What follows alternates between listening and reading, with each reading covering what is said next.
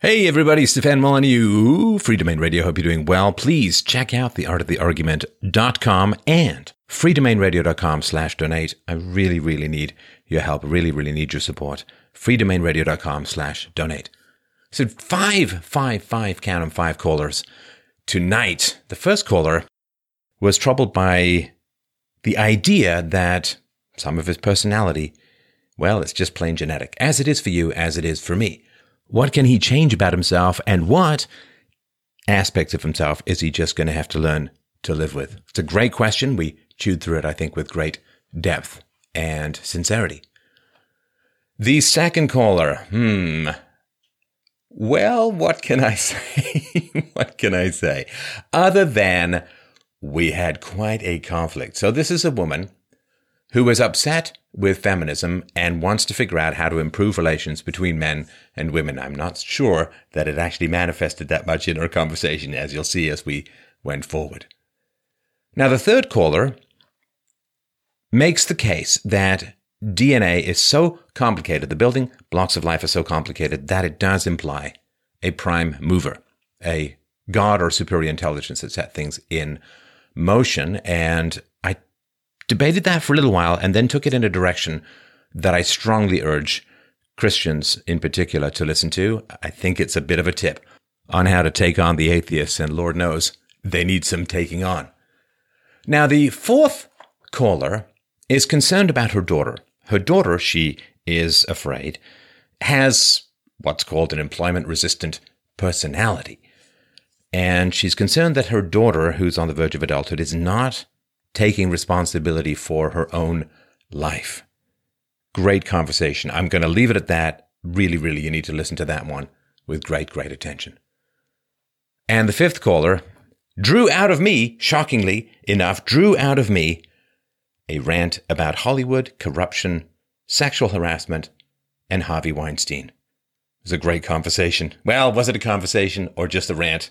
I'll let you be the judge. So here we go. Thanks again so much for all of your support of the show. All right. Well, up first today, we have Kevin. Kevin wrote in and said, In your recent video, The Unspoken Biology of Culture, you spoke at length about how our personality traits are, to a large degree, genetic.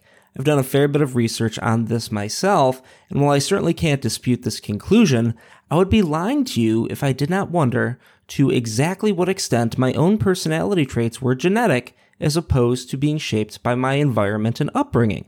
I look back at how I grew up and I believe that I've done a fairly decent job of piecing together how certain elements in my youth shaped me into who I am today.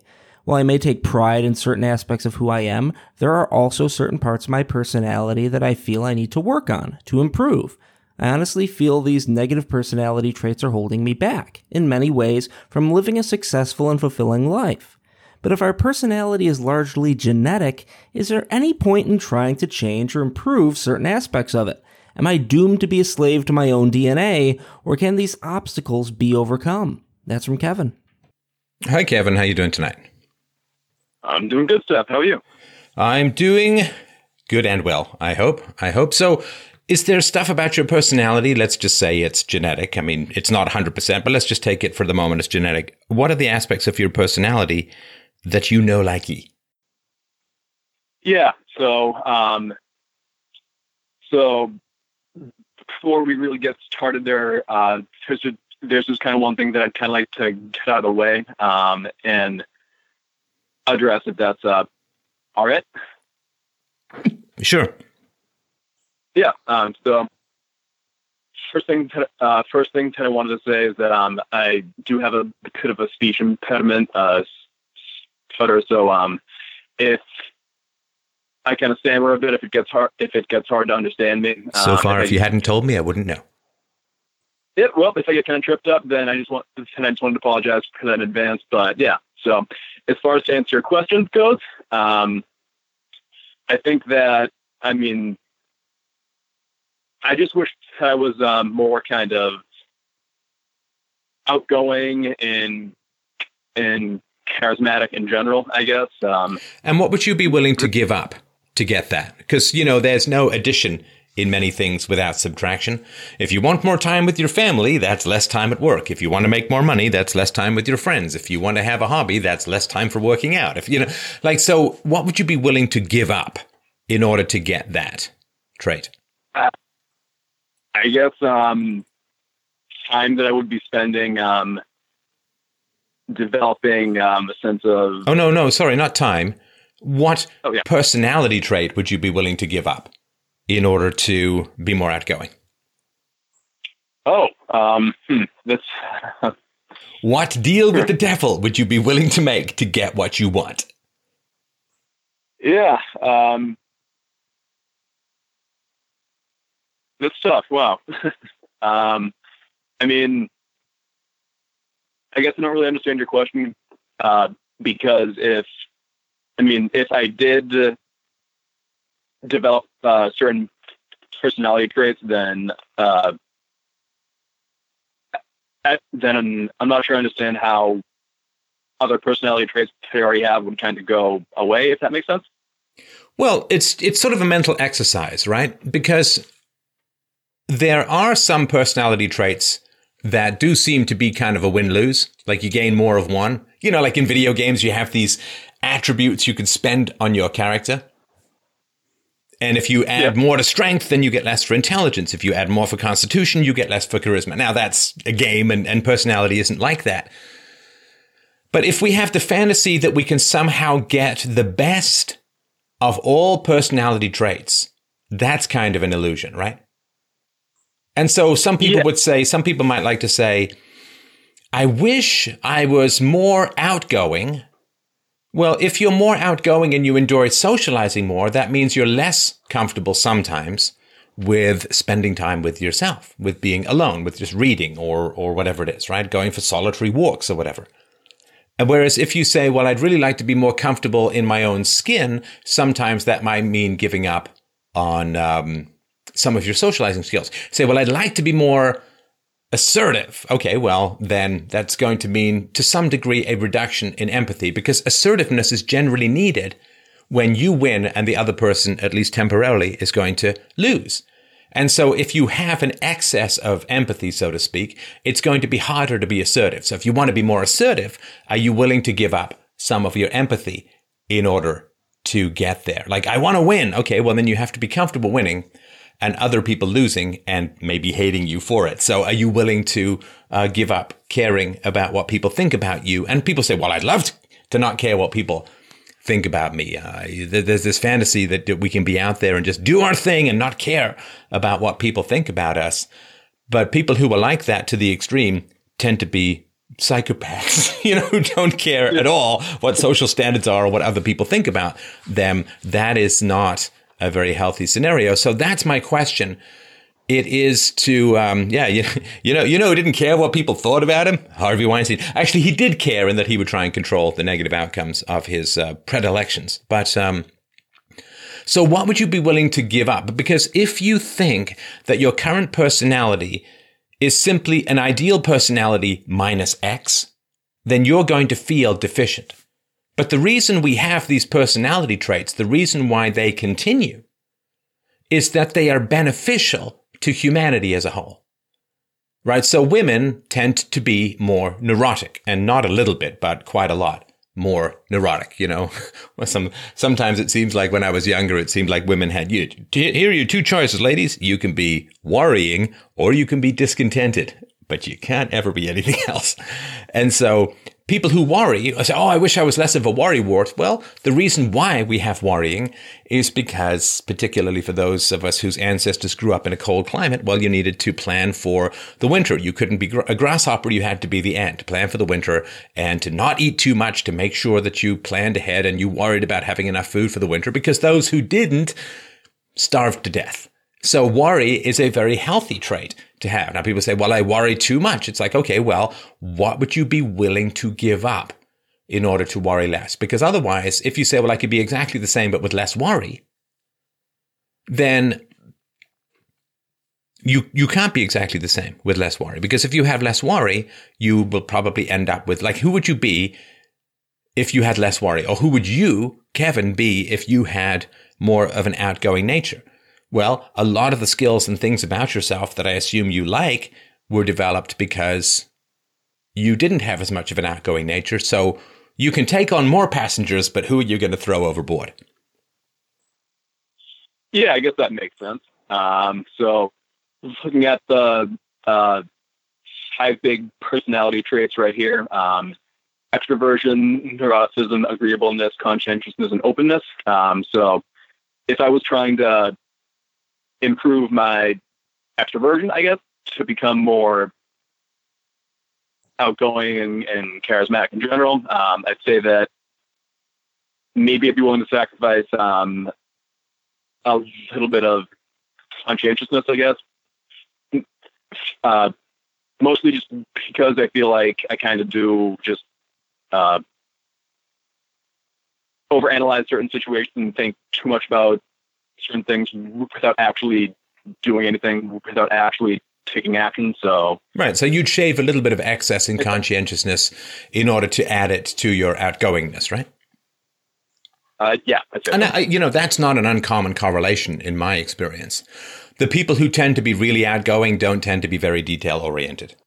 You know, the, the, the, some of the best salespeople I knew, you couldn't get them to fill out an accurate expense report to save their lives, right? It used to drive me crazy. Um, yeah. So, okay. So here's my question for you, Kevin. Why are you not more outgoing? In other words, if you have a preference for a particular way of being, when you're in a situation where you could be more outgoing, what is holding you back?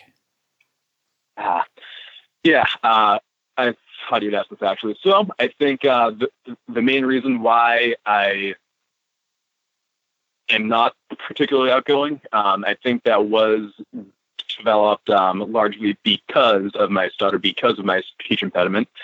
Um, growing growing up, I was always kind of a quiet kid for understandable reasons, because whenever I'd speak, you know, in class or in public, I'd you know stutter here and there, stammer, and I would just get made fun of um, horribly. Really, I mean, you know how three-year-olds, four-year-olds, five-year-olds can be sometimes. They don't really understand. You know, oh, that kid he has a speech impediment. All they really see is, oh, he talks funny. So, so yeah. So I kind of got made fun of a lot because of that. People called me, you know, broken record and things like that a lot growing up. Um, and so I think that in order to avoid being made fun of uh, for the way I talked, I would just choose to not talk. So I was always kind of, uh, I mean, once that got me talking, um, I think I usually had pretty useful stuff to say for the most part, but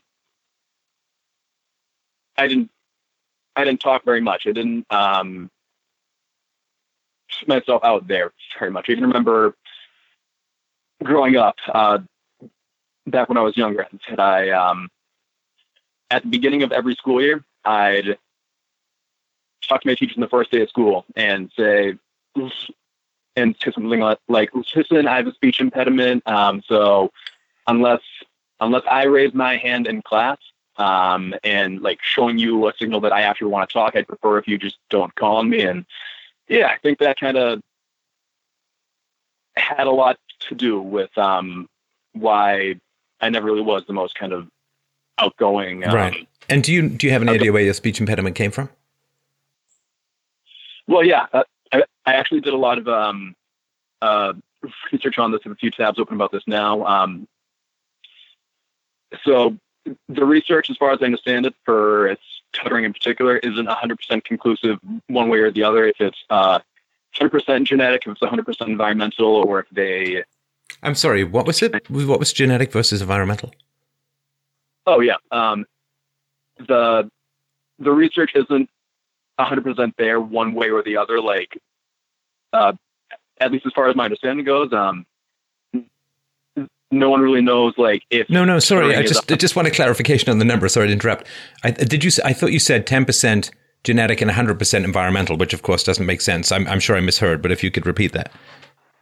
Oh yeah, of course. So, um, so to clarify, um, no one really knows if stuttering is 100% genetic or 100% environmental, or if it's some combination of the two. Um, there are a, a lot of theories going one way or the other. There have been twin studies done, um, and you know certain genes have kind of been associated with uh, stuttering. Like people who do stutter have the presence of you know this certain gene here. Other people who don't stutter don't. Um, and in my own personal life, I know that my mom actually had a stutter when she was growing up, um, and I asked her about this all the time. Uh, she said that it just kind of went away when she got older, uh, around the time when she was 18, 19. It just kind of went away on its own. She never went to speech therapy or anything like that. Um, and by the time she had me, she didn't really stutter at all. So, I mean, that to me at least kind of speaks uh, to a genetic basis for it, um, even if the research is a, is 100% conclusive one way or the other. And have that you uh, have you gone to speech pathologists?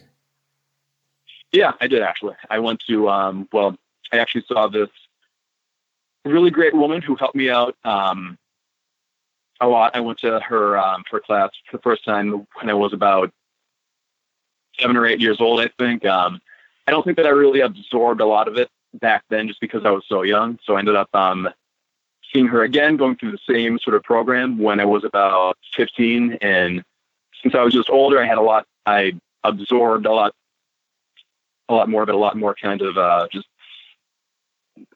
basic kind of skills and techniques that you can use to um, mitigate the problem. Like if you certain technique, like certain techniques and breathing techniques and stuff you can use um, if you are, you know, stuttering really badly to kind of just um, speak more smoothly. So right, and yeah. Now, in your conversation with me, I've noticed no uh, stuttering. So help me understand if there are trigger points or if it comes or goes or what, if you don't mind. Yeah, of course. Um, so the, the the short of it is, I really only I really only stutter badly if I'm in particular situations where I'm really nervous. Um, I mean, and right here, talking to you right now, I feel pretty comfortable and at ease, and I don't really feel um, nervous at all. And it's also another one of those things when I'm so since I'm talking to you now about speech and fluency and stuff like that, since I'm consciously thinking about it. Um, when that happens, I tend to really not stutter at all. It's really only in situations where I get really, really nervous, um, and it gets a lot worse from there. I, I actually having flashbacks of the of the primary debates with uh, with Jeb Bush and how he just turned into a stuttering mess whenever he'd have to answer a lot of the questions. Um, yeah, it's really only in situations where I'd I'd be nervous that it really strongly kind of manifests itself. So that's not genetic then. Yeah, well, um, so no, and just just for people to understand, your height is genetic, right? And you don't get taller or shorter based on whether you're nervous or not. That's a, like height is 100% genetic, right? Assuming that you get enough to eat and so on, right? And so height is not something that is affected by whether you're nervous or not in the moment. You know, if, if you have some genetic issue, you know, like you have one of those stunted arms or something, it doesn't get big or small depending on your state of mind, right? So if you have a particular nervous habit, or you could say nervous tic called a speech impediment that only shows up when you are nervous, then it could be, of course, maybe there's a genetic predisposition to this is how your nervousness manifests itself. Maybe for other people, it manifests as blushing or excessive sweating or um, you know blurting or whatever it is, right? But um, the manifestation to me would not be genetic if the trigger points are environmental and emotional. Yep, that um, it's actually kind of the way that I've thought about it for a while as well. I I thought that I mean it's it's brought about by environmental circumstances, but um, like the reason that it manifests itself as a stutter, I thought that that was kind of the genetic basis. Did you have? I'm so, sorry to interrupt. Did you have a time before stuttering uh, showed up in your life when you were very little? I I honestly can't remember one. Um, for most part, I mean, basically as soon as I could talk, um, I I really can't remember a time when um, I could talk and didn't and uh, didn't have and didn't have a stutter. And how old were you when your parents got divorced? Uh, I was fourteen or fifteen. Right. Right. Well, I mean, as far as what I can talk about, uh, it's not much.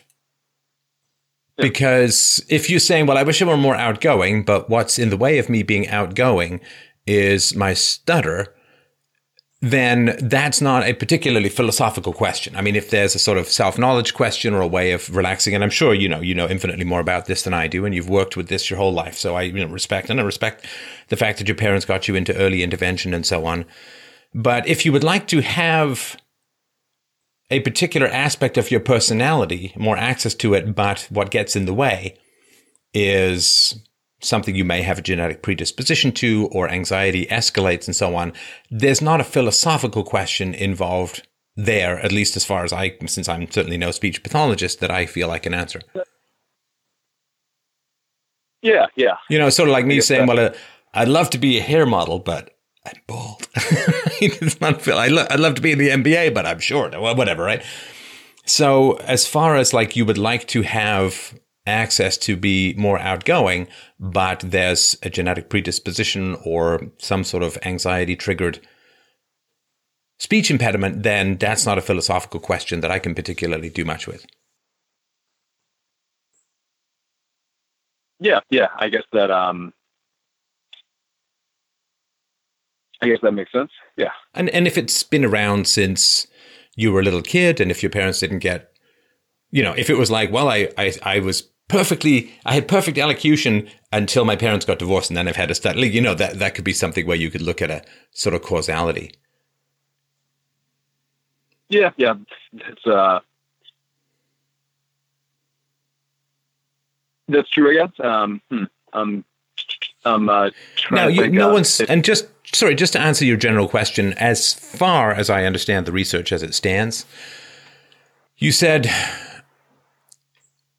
that you would you wondered to exactly what extent your own personality traits are genetic. You, you understand there's no answer to that. yeah. Right. Yeah. Exactly to what ex- I mean, there's no possible. I think even with all the knowledge in the known universe, uh, you, you couldn't ever answer that question. And now you can change and, and people can alter. I mean, I went through a very shy phase as a kid. So you can change and you can alter things in your life. You can, I believe, work on, and I think that there's evidence for this, that you can work on, you know, if you have significant neuroses, then you can learn to, you know, this is part of, of, um, um, cognitive therapy, right? Which is, um, a, a CBT, cognitive behavioral therapy. You can interrupt or intercept the thoughts that lead to particular anxiety. And so there are ways to adjust. So if, and to, I'll tell you what the difference is. So if you have no desire to alter a particular part of your personality, then clearly there's really not much chance to do so, right? I mean, if, if you love being outgoing, you love being the life of the party, you love being the guy at the center of attention, being the center of attention, and it works for you and it's bound up in your job and people, you know, your wife married you because she loves that outgoing side of you and your kids love it and you love it, then okay, I guess theoretically you could change it, but why would you? I mean, you, but if you want to express, this to me is where the genetics and the environment sort of collide. And, and I think we can look more towards environment. So if you want to be more outgoing and expressive, but you're afraid, then that to me is a part of your personality that is more genetic that has been interrupted or interfered with or suppressed through your environment. So if you want, if you have visions of being the center of attention and outgoing, But when you try to achieve that, you're scared of it. Well, fear is not a genetic predis- like predisposition, if that makes sense. I mean, there's some anxiety levels and so on that may be, but anxiety would be more general. But if there's, to me, if there's something really specific that you want to do, then I believe if you want to do something, you probably have a chance. We, if you're not, you know, crazy, you're not crazy, right? So if you, I, I want to be a flower. okay, well, uh, not, not going to work out. But I mean, so for myself, I always wanted to be a, somebody who stimulated thought in a public arena. And I always believed I could do it if I had the opportunity to. And I very much remember the first time that I was on somebody else's podcast show. I hadn't done any radio work since I was a DJ in in college, and I was like, I, I can do this. I can do this. And so, if you're scared, I think that means that you have maybe the capacity for that. That that may be more innate to you, but you're held back from expressing it because of some external or internal caution or anxiety about it. And so there, I think you can, you know, progressive exposure. You can join Toastmasters. You can practice. You know, I did. I practiced speeches long before I had a podcast. I just speak to a car, but like just turning the recording on was not that huge, huge change. So I kind of came across, I think, as somewhat natural. So that would be, if you want to look for me at least, the the indicator as to whether something is genetic or environmental is that if you really want to do it but you're scared, that to me indicates that the genetic potential is there, but something has interfered with the exploration and expression of that aspect of yourself. That is a really great answer. Yeah. Um, and I know that there's no, um, there's neuroplasticity and all that, uh, and that you can kind of train your brain to behave in certain ways, especially when in your younger years a bit easier than when you get older. So yeah, that um that's really good. I'd say that say, I'd say that just about answered my question. So, um, well, fantastic. I appreciate your question, and I wish you the best of luck at exploring your more extroverted self. It's good to have options to these kinds of things. To me, if you want to have free will, then you have to be able to do things that you're uncomfortable with. Otherwise, you're just bouncing off emotional reactions, which isn't really the same as being free. So, I like to have the option to be more extroverted if the situation requires it, or if it's more sort of solitary work, I like to have the option to do that. So, I think if you have less fear, you have more free will. So I wish you the very best in exploring your extroverted self. I'm sure you'll do very well. All right. Thanks, man. Thank you very much, sir. All right, up next we have Jennifer. Jennifer wrote in and said, It seems an inevitable trend in culture for men and women to continue to separate into what looks like a clear fact slash value split. This complicates and most likely prevents the potential for healing between the sexes. I've been working to understand the history and reasoning behind feminism and discouraged to find men and women growing more distant from one another. In light of these facts, how likely do you see return for men to their traditional roles where they are, quote, drawn back into family life, convinced that being a good husband and father is a manly thing to do, that parental duty and sacrifice are masculine virtues, that marital love and fidelity are not female standards imposed upon men externally, but an integral part of the male character, something inherent and original, end quote. What would it take for men to realize and live out this truth? That's from Jennifer. So, hey, how you doing tonight? Great. How are you? I'm well. I'm well, thanks. So, let me give you a brief analogy, and then we can take it from there. If that if that's all right. Sure. All right. Jennifer, I've noticed that the workers in the Stalinist factories are kind of lazy. You know, they don't show up really on time. They're drunk sometimes. They just kind of indifferently do their work. And, you know, what do you think it would take for workers in the Soviet era factory under Stalin? What do you think it would take for them to become energetic, to become engaged, to become involved, to become hardworking and ambitious? Stefan, you're throwing the question back at me. it's always nice when people describe what I'm doing. It's like explaining a okay. joke. It's great. Okay, I'm sorry. That's fine. And uh, that's because I'm I'm slow. So do you want me to answer that? Yeah. Okay. Um, it would take an invested interest in what they were doing. Uh, okay, that's pretty abstract. What, what, what, what practically would it would it take? Um, it's different for different people, but if you're talking about factory work, it's really hard for me to compare factory work to marriage and family life. It's just it's a hard comparison. Why?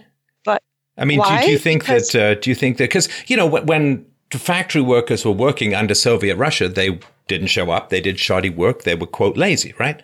And then when they got economic freedom, more or less after the fall of the Berlin Wall and some shift towards more free market policies, lo and behold, they started working hard and they started showing up to work on time and they started to become ambitious. Same thing happened, of course, in China uh, after the worst aspects of Chairman Mao's communist dictatorship were relaxed or withdrawn in the 1990s and onwards. They people started to work, and when I was in China in, in the year 2000, I mean, there was a thriving and bustling market there. You could go, down and haggle for just about anything. Uh, same thing happened in India when India embraced free market reforms, and you no longer got paid for just showing up or maybe not even showing up. You got paid for how much you produced and how valuable you were to the company.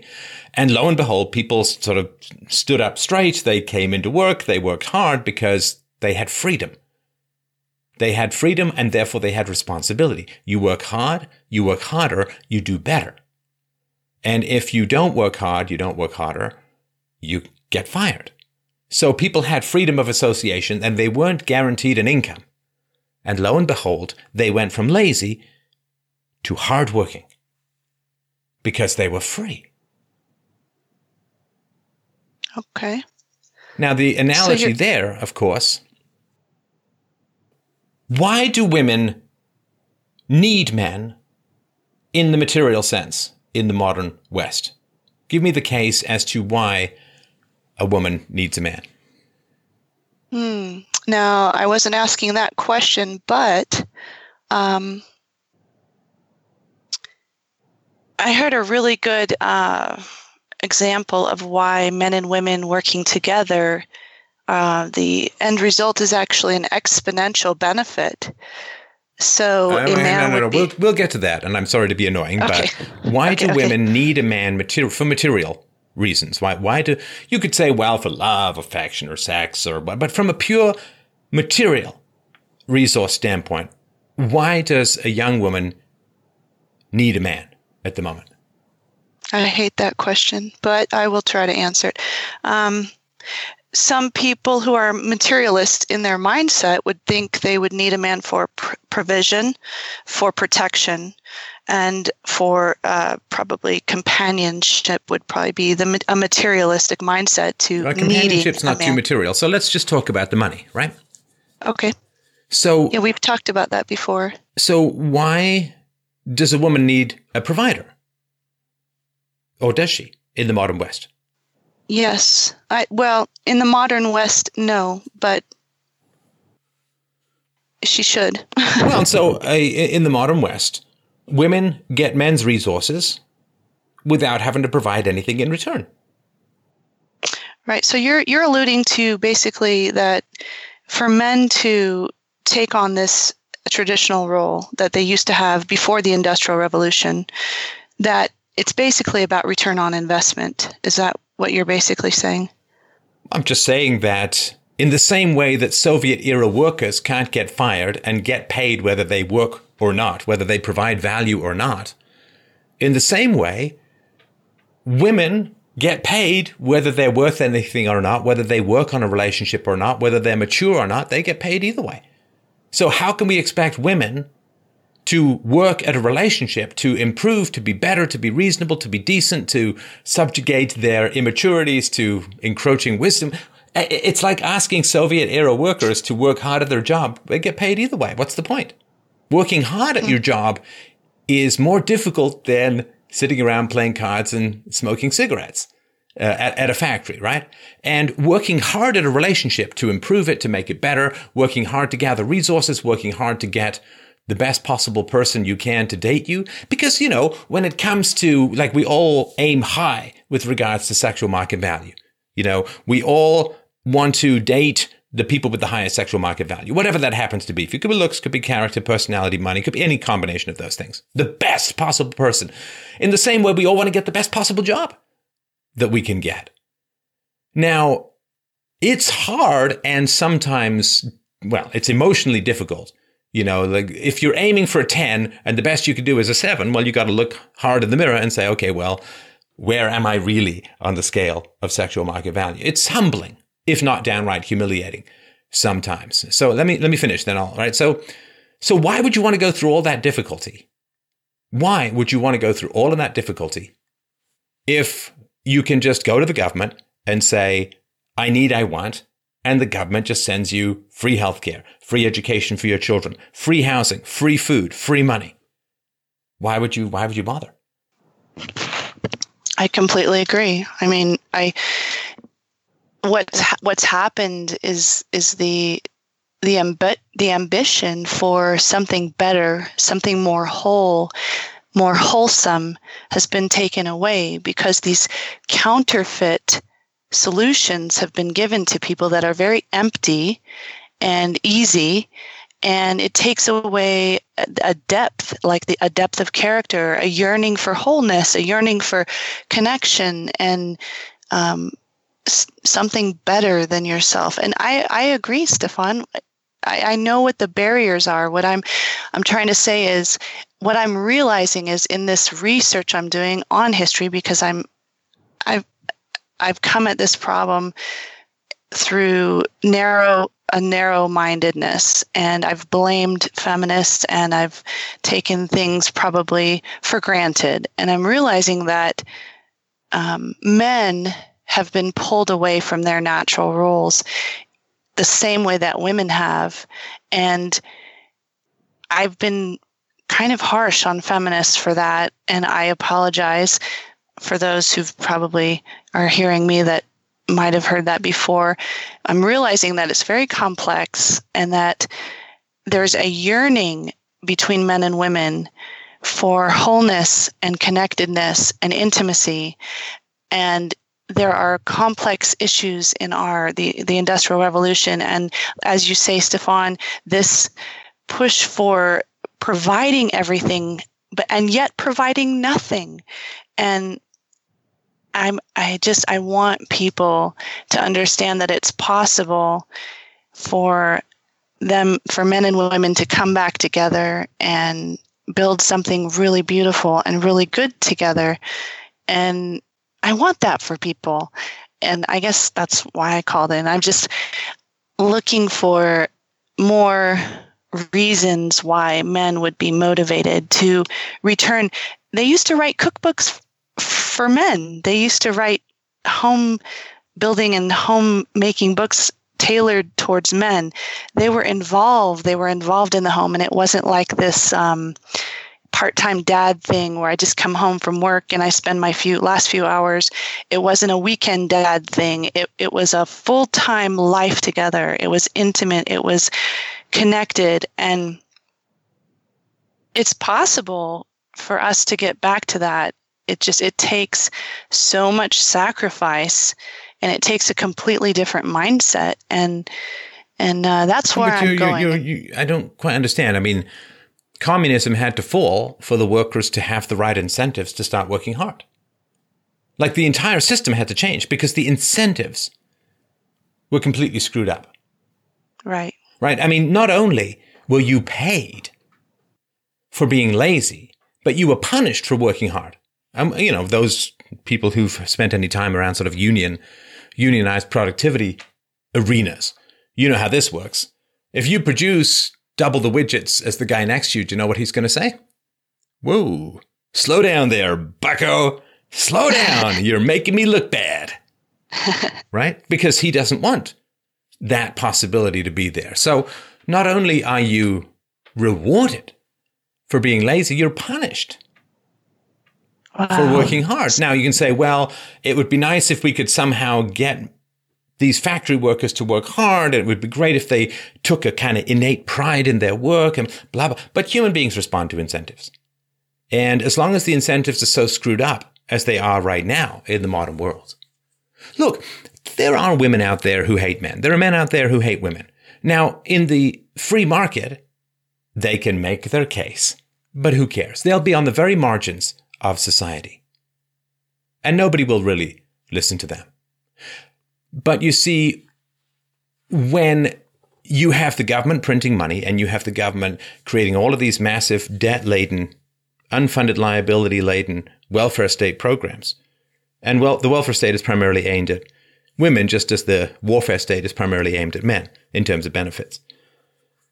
And uh, as long as you have these massive government programs and you, you're firing this cannon full of money at irresponsible women, then saying women need men is just it's not true. It's like if the government had a ministry of whoredom, you know, and I'm, I'm not talking about mainstream media, something a little bit more subtle. If, if the government had a ministry of whoredom where a man could fill out a form and then, you know, every day the hottest woman that he could imagine came over and had like an hour sex with him and left without charging, what would happen? Well, there wouldn't be a whole lot of romance. There wouldn't be a whole. Lot. Now, eventually, of course, men would get, you know, I'm tired of this, and I'd rather have some blah blah blah blah blah. But by then, they would have lost the capacity to have intimacy because they had prostituted for ten years. And this is some of the stuff we talked about in the um, the pornography, right? The pornography addiction conversation that I recently had uh, on the uh, on the show. And so you can say, well, I'd like men and women to come together and this and that and the other. But what's happened is that the wedge experts, right? Like, so if, if someone comes to you and says, let's say you're happily married in a free market society, right? You, you're having problems with your husband, but you need him because you've got three kids and you need a provider. So what happens is you dig your heels in, you dig your feet in, and you work it out. You, you figure out some way. He needs you, and you need him. And it's the need that makes the compromise, right? Because you can't survive without each other, so you'll find a way to, to make it work. And that's how marriage used to work for the most part.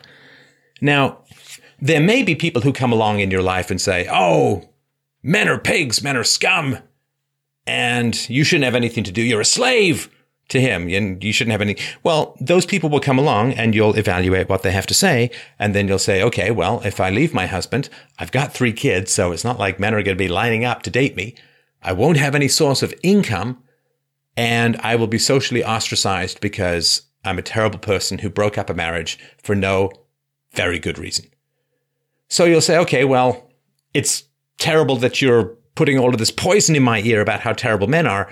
But the reality of the situation is I can't afford to have that kind of thinking. I literally cannot afford to have that kind of thinking.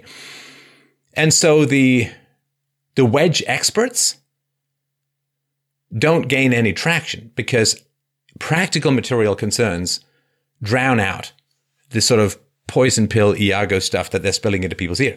Now, once you get a welfare state, this goes back to your question, Jennifer, about, or your issue or comments about feminism.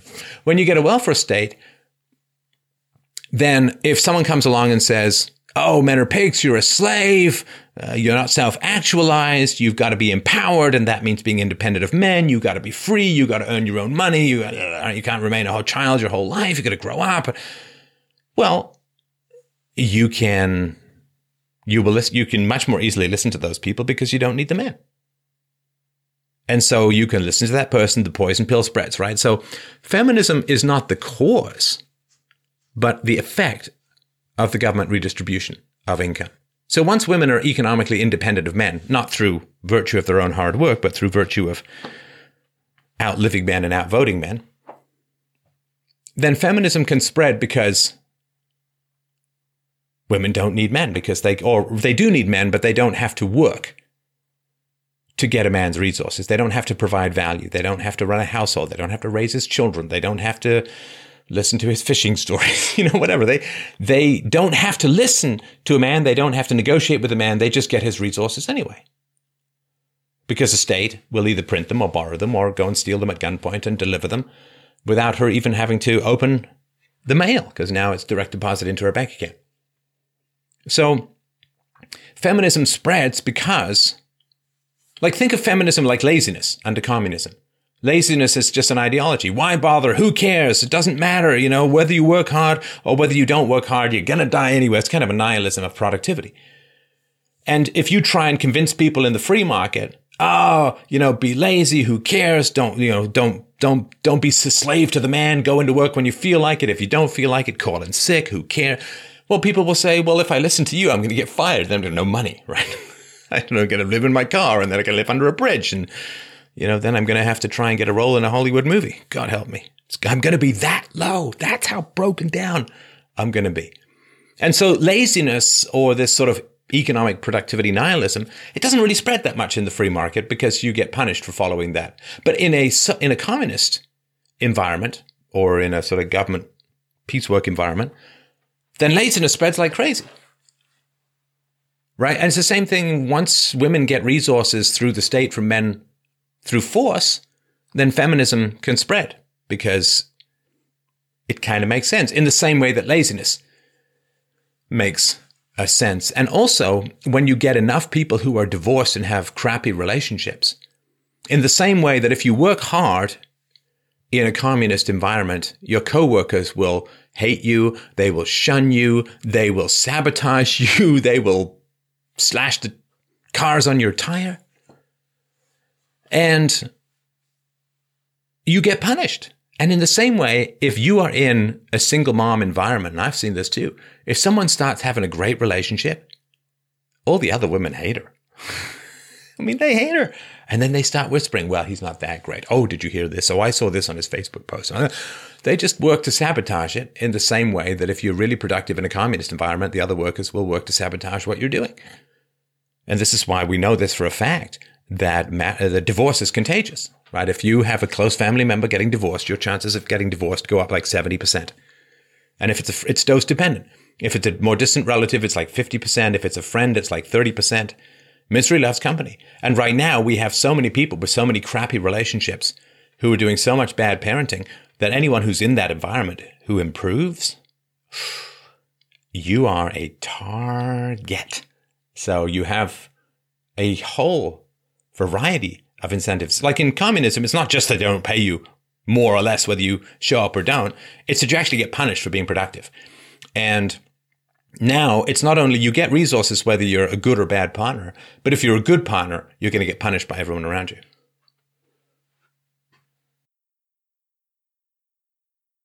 So, Stefan, how do we offer hope to people? What do you mean? I'm not sure what you mean by hope. everything you've said is, is pretty depressing. I mean, what, what does philosophy I, have to I do with hope? I don't know. it's like okay. it's like you go to the doctor. And you say, How do you offer me hope? It's like I can't offer you hope. I can offer you facts. I don't know what hope means in this context. Okay, all right. I agree with you. If you if you if been, you drive I've your car in if you drive your car into into the mechanics and you haven't changed the oil in five years, and you say, "Give me hope." I can't give you hope. I can There's just tell you the facts. There's got to be someone that will listen to this and say, I don't want that anymore. I want to change. I want something different. I want something better. And yes, that has something to do with philosophy. It's definitely related to philosophy. Hope is related to philosophy. Stefan, that's all I hear you offer people when I listen to you. When I listen to you speak to people, they're looking for hope. They're looking for meaning. They're calling in and looking for answers. Uh, and so. But answers we, we, and hope not always the same thing. Like hope is, is a very subjective hope. experience. I, I can't offer people hope. That's an emotional conclusion that is based upon particular perspectives. But it's interesting right. to me. I mean, this is a bit of a male female thing, right? Like I'm offering you facts and you want an emotion, right? you no, want a feeling. No, no. I like facts. I believe me. I love facts and I love values. I just think that they work together. They can work together. You don't have to separate them. And actually when they work together, it's so beautiful. It's it's it's that's the way it's supposed to be. It has been that way. Aristotle understood that. Plato understood that.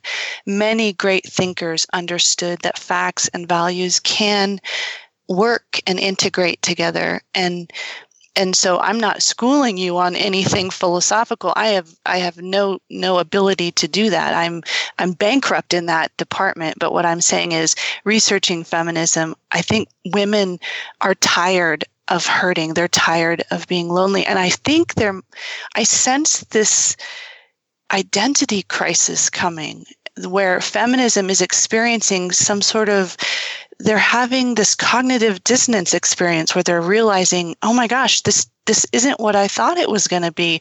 I want something different, I, I, but I just don't know how to do it. And I think men too are like that, and they're seeking things like in the MGTOW movement, and they're they're looking for answers.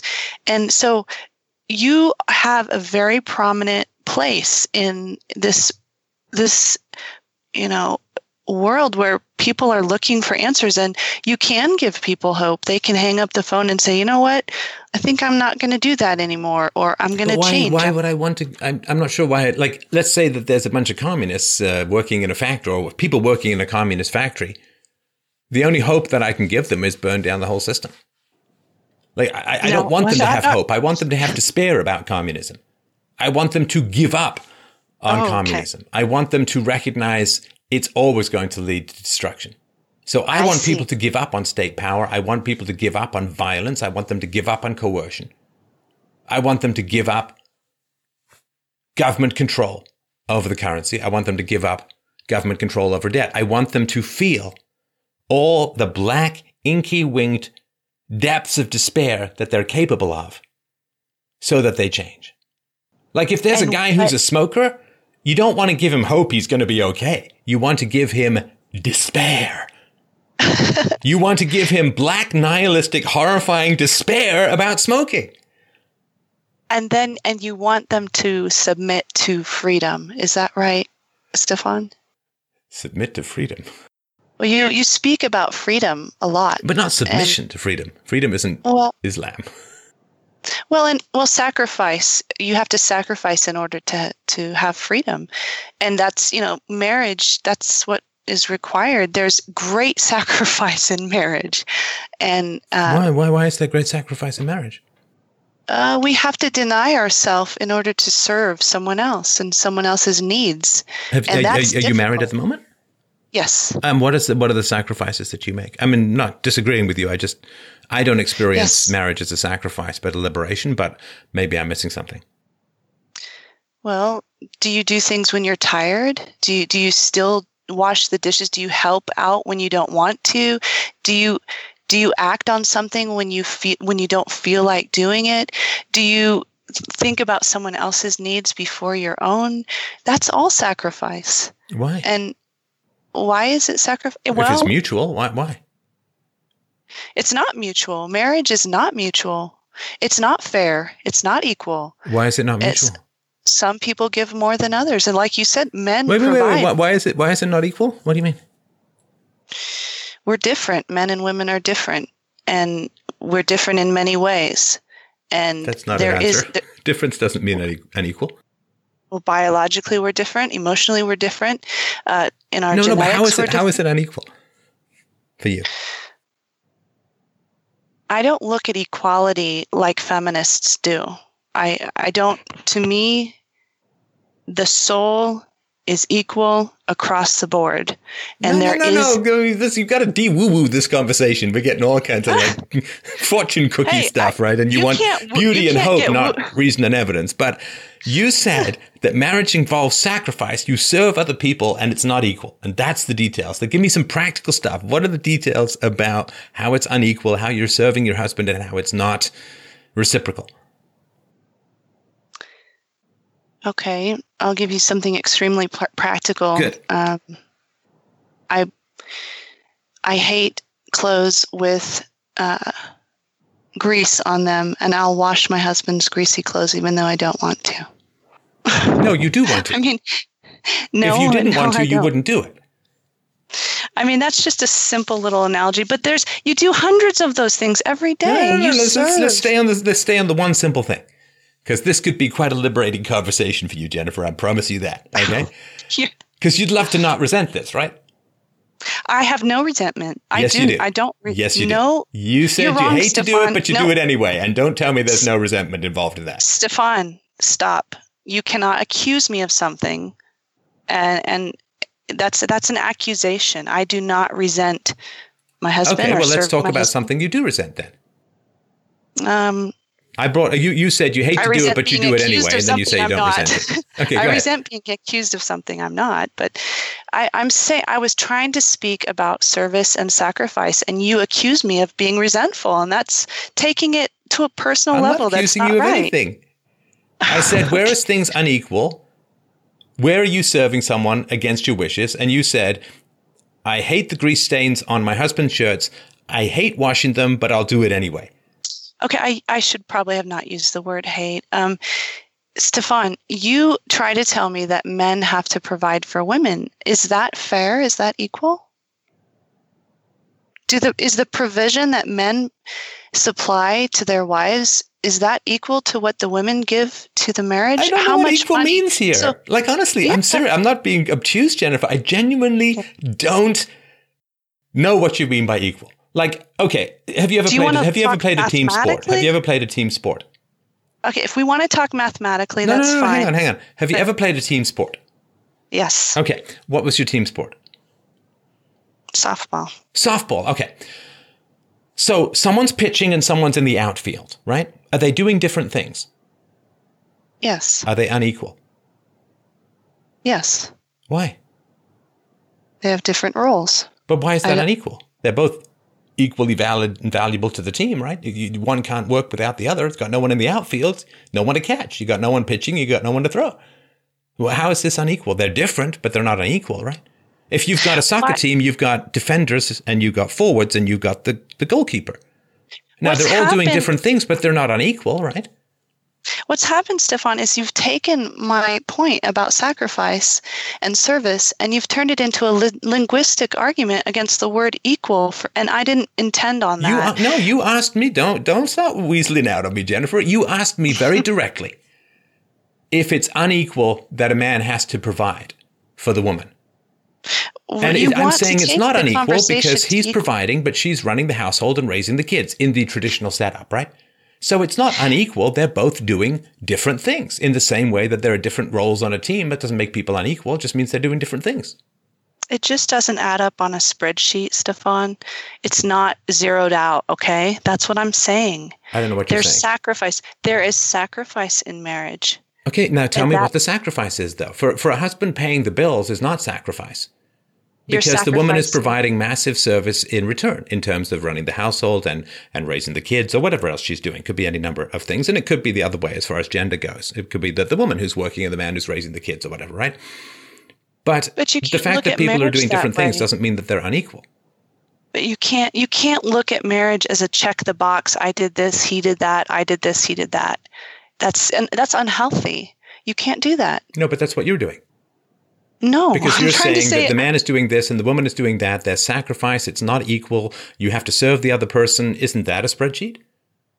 What do you what's your definition of service, Stefan? What's your definition of sacrifice? Why don't we just go there? Well, sacrifice is the exchange of a lower value. Uh, sorry, sacrifice is the exchange of a higher value for a lower value. Okay, do you ever do that in your marriage? I, I, I hope not, and I hope that my wife never does either. Do you do you ever give more than she does? I don't know what that means. That's So like, that's like no. Listen, let me just give you a silly example, right? You go to a restaurant, and the restaurant cooks you the meal, and you pay for the meal. Is that a sacrifice? So No. everything to you is an equal exchange then, even in marriage. Well, if it's voluntary, by definition, both people are benefiting. so there's no sacrifice in your opinion in marriage. Not in my marriage. I, I, I don't even know what the term means. Like, am I saying, well, I could be with a much better woman, but I'm going to stick it out with you? It's like, ew, that would be pretty gross, right? I mean, are there times when I do things when I'd rather be doing something else? But that's not that's not marriage. That's life.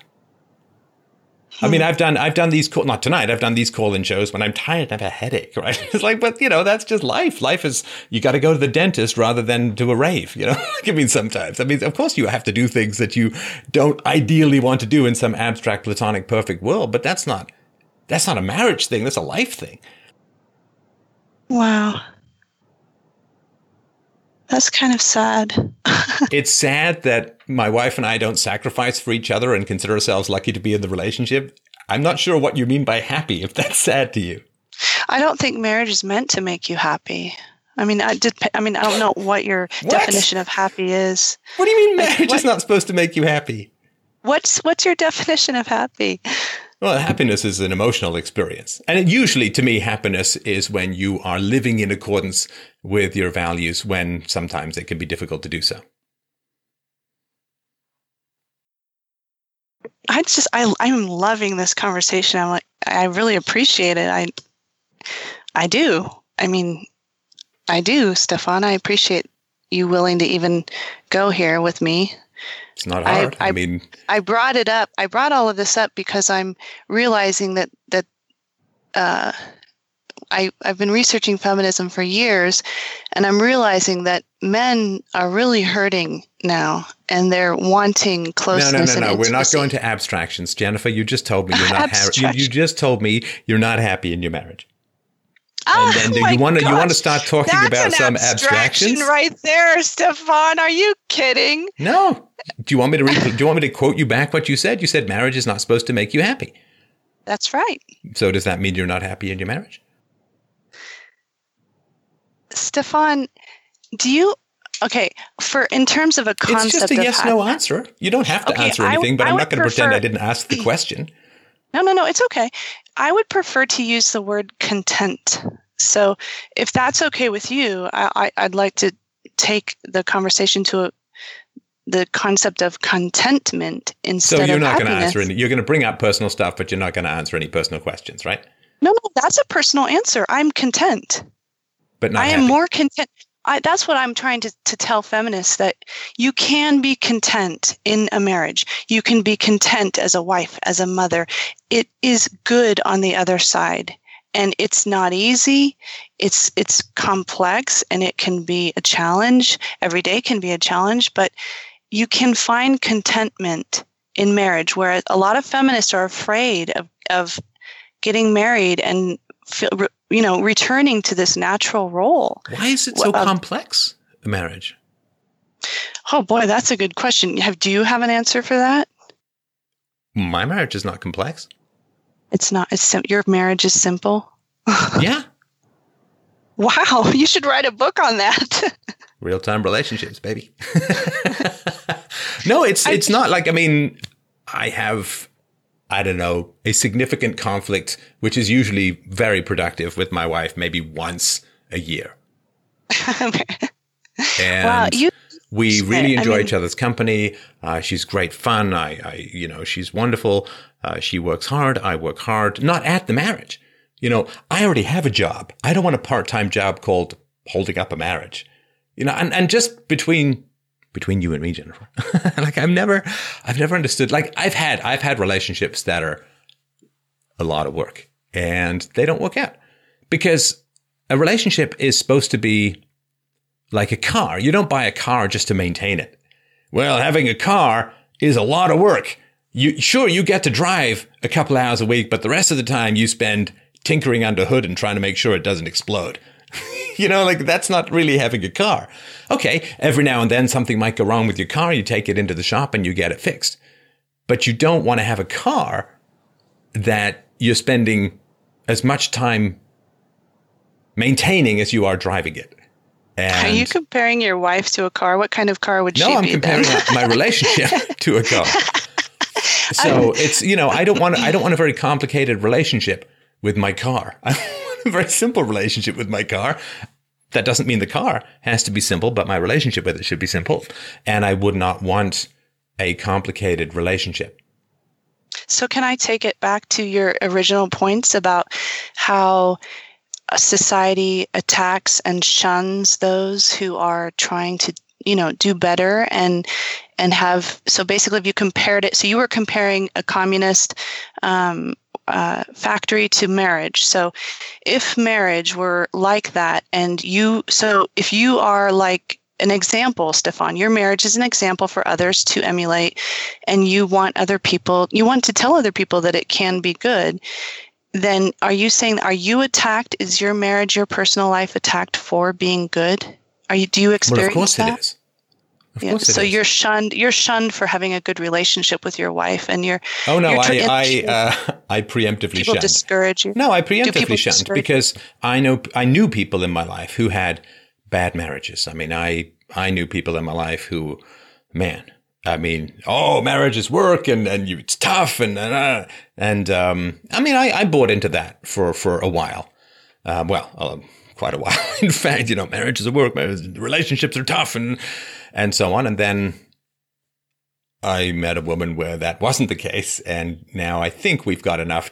We've known each other 16 years. We've been married 15 years. I think we've got enough time under our belt to recognize and to understand that no, it's not tough. It's huge fun and requires almost no maintenance and is more enjoyable every uh, every year. Now, the people in my life, like I'll tell you something. Uh, let me tell you something that happened before I got married, Jennifer. Never said this before. Let me tell you something. I was just thinking about this today for some reason. Premonition. But uh, I was I was thinking about this. I won't identify the person, but let's just say close. And I was noticing that this person in my life wasn't really getting to know my wife to be. My girlfriend, she was only my girlfriend for a couple of months. We got engaged. And at one point, I sat down and said, What's going on? Why aren't you getting to know my bride to be? And he said, Why would I bother getting to know her? You're just going to get divorced anyway. Hmm.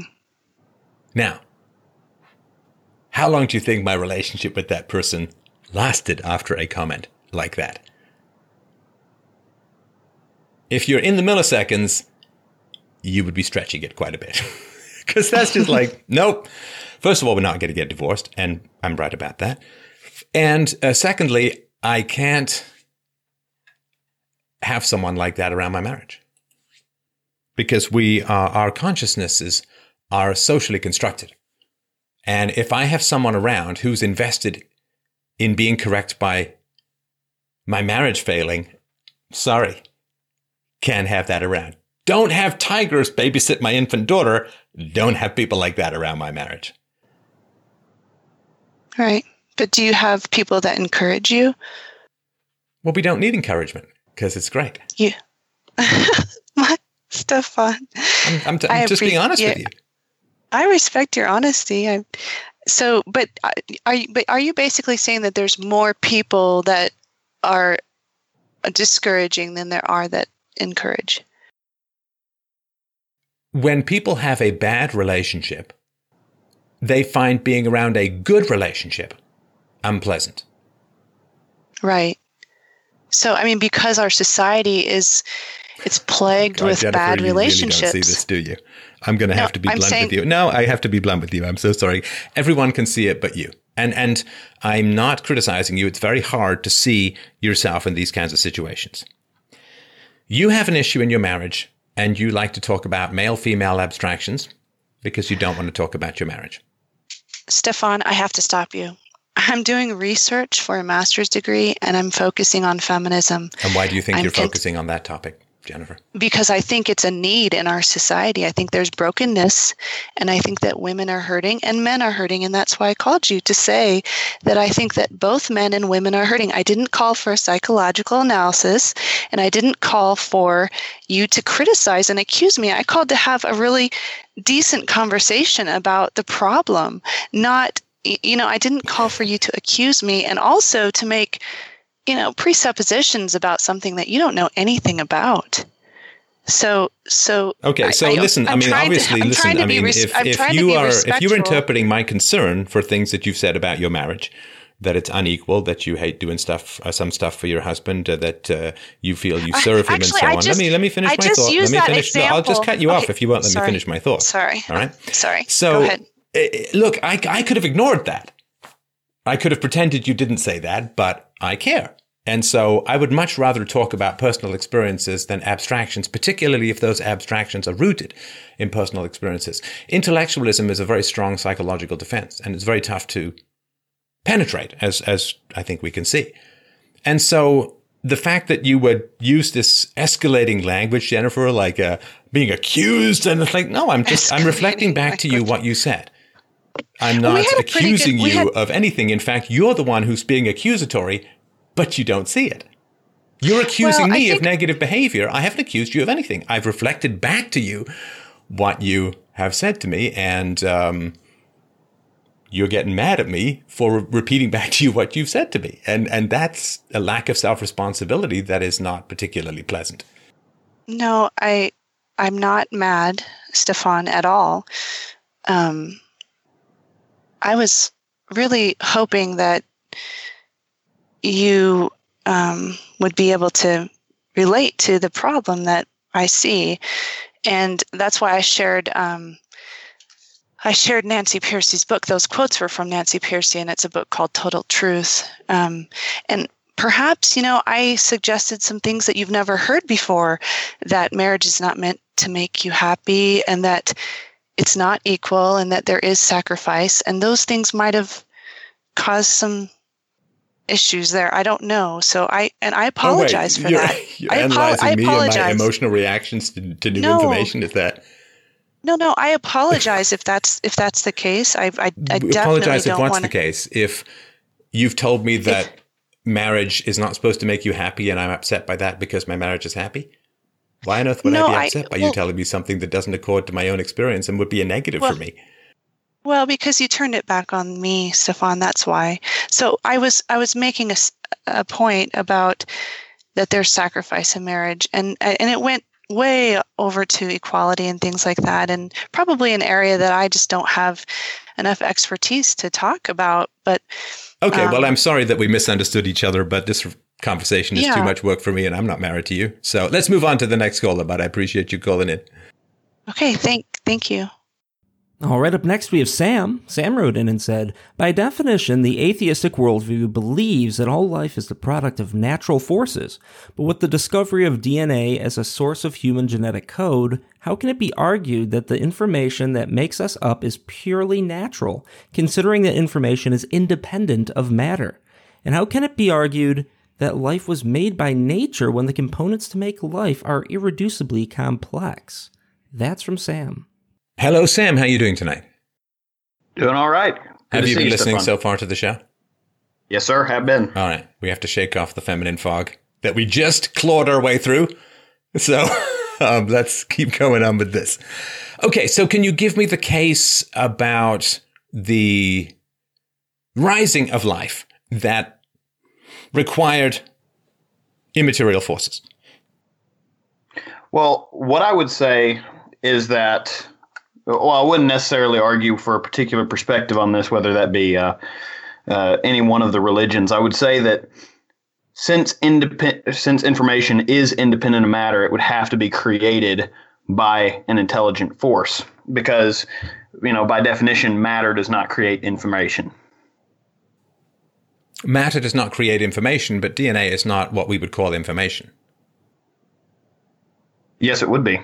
The uh, the chemicals, the the the let me see here. The the nuclear bases that makes it up, you know, the A's, C's, T's, and G's, they would be considered in, in their the long chain on the sugar phosphates. They you know that would be considered a form of information. No. No, it's, descri- no, it's described as information using science, but it itself is not what we would call information. In other words, DNA existed before the concept of information did, right? I don't I don't follow. What do you mean? Well, DNA existed before people, right? I wouldn't say that. DNA did not exist before people. No, I, I would I would say that. Uh, well, I mean, human DNA, obviously. No, no, know, no, not human DNA. For, Of course, not human DNA, but but DNA as a replicant structure, DNA as uh, a means of of reproducing. Uh, that existed, right? I mean, protozoas and trilobites and, and Tyrannosaurus rexes and so on, right? They all had DNA, and it was all part of uh, um, how nature replicated, right? Absolutely. Okay, so DNA existed as a structure and as the basis of biological replication long before human beings did, right? I mean, hundreds of millions Correct. of years, if not billions, right? Well, I, I wouldn't place uh, a necessar- necessarily place a timeline on how long evolution would have taken place, or you know how long, or how uh, how old the Earth is. But I would say that yes, that there were uh, creatures before mankind. So DNA existed before human beings. Yes, Okay, so DNA existed before the concept of information existed. no, because if uh, what I'm what I'm trying to argue is that a creative intelligence, something that had in, you know information, the definition of information, it would have created mankind or created the DNA that would make mankind and other creatures. So, okay, so what you're saying is that DNA is information because it was created by God. Yes. Okay. And so, what's your proof of God? Well, I would say that uh, well, what what I uh, what I would argue would be that information itself cannot come from material forces, and material forces act in two ways. They act in either a law-like structure, like uh, you know any one of the mathematical constants that we see, or they act in some you know uh, random process, you know a phenomenon, if you will. And so there would be a third category that I would say, which would be specified complexity, is the way that uh, authors have put it. And it would be that it's just, it's specifically created with enough complexity to seem chaotic, but it is governed by some form of law. So I, I would argue that human beings and other animals would be specify specifically complex, similar to how uh, you know a uh, a rock formation is not uh, you know you know isn't as complex as a rocket ship. You know what I mean? Right. Why, if so, so if God created life, why did God create life billions of years or hundreds of millions of years before human beings? I mean, if, if the point is human beings, then why would you go through all of this precursor to human beings, like Homo sapiens, what, like 150,000 years old or so, and life goes back billions of years? It's kind of like, you know, if you want a computer, you go out and you buy a computer. You don't, you know, hope that at some point a billion years from now we come across a silicon based life form on another planet that you can use as a computer. Like you don't wait that long. You just go and get what you want. If if God wanted people, why didn't he just make people to begin with? Why did he need a billion or two billion years beforehand for stuff to evolve? Right, and that's the the main gripe within the intelligent design community against the idea of uh, assisted evolution. I, I personally do not ascribe, or I, I personally don't. Uh, I personally do not believe in in that form. Although I, I don't have any strong opinions regarding the the origin of life, I would just say that it was created by a creative force, and I believe that to be God. Is that a long way of That's- saying you don't know? Well, uh, yes, uh, I would I would say yes. Okay. Yes. So the purpose of creation is the relationship between human beings and God, but God created the universe and then 4 billion, I don't know how, many billions of years, 13 billion years is it for the universe and a couple of billion years for, for life on, on this earth. That's kind of a slow walk to what you want, right? Now, you can, of course, say, as, as people do, well, it's all the same to God because he's outside of time and so on. But nonetheless, it seems like you're kind of slow, right? Like if you ask a kid to make a, a little horse out of Play-Doh, uh, they don't take three weeks to do it, right? They'll just go make the horse out of Play-Doh. And if God wanted to create Right. people, I'm just not sure why you'd need all of this backstory. Right, and uh, that that's why I'm I'm trying to say that I personally don't believe in the idea of the, uh, of a theistic evolution, the idea of guided evolution. I don't believe the Earth to be and the universe to be billions and billions of years old. However, I would argue that it is first of all to ascribe human motives to this creative being you know, I, I, wouldn't say that God is beyond human reasoning, as some theologians would say, but he it, he acts in ways that may not be completely in line with human human thought. But God gives rules to human beings, right? Yes.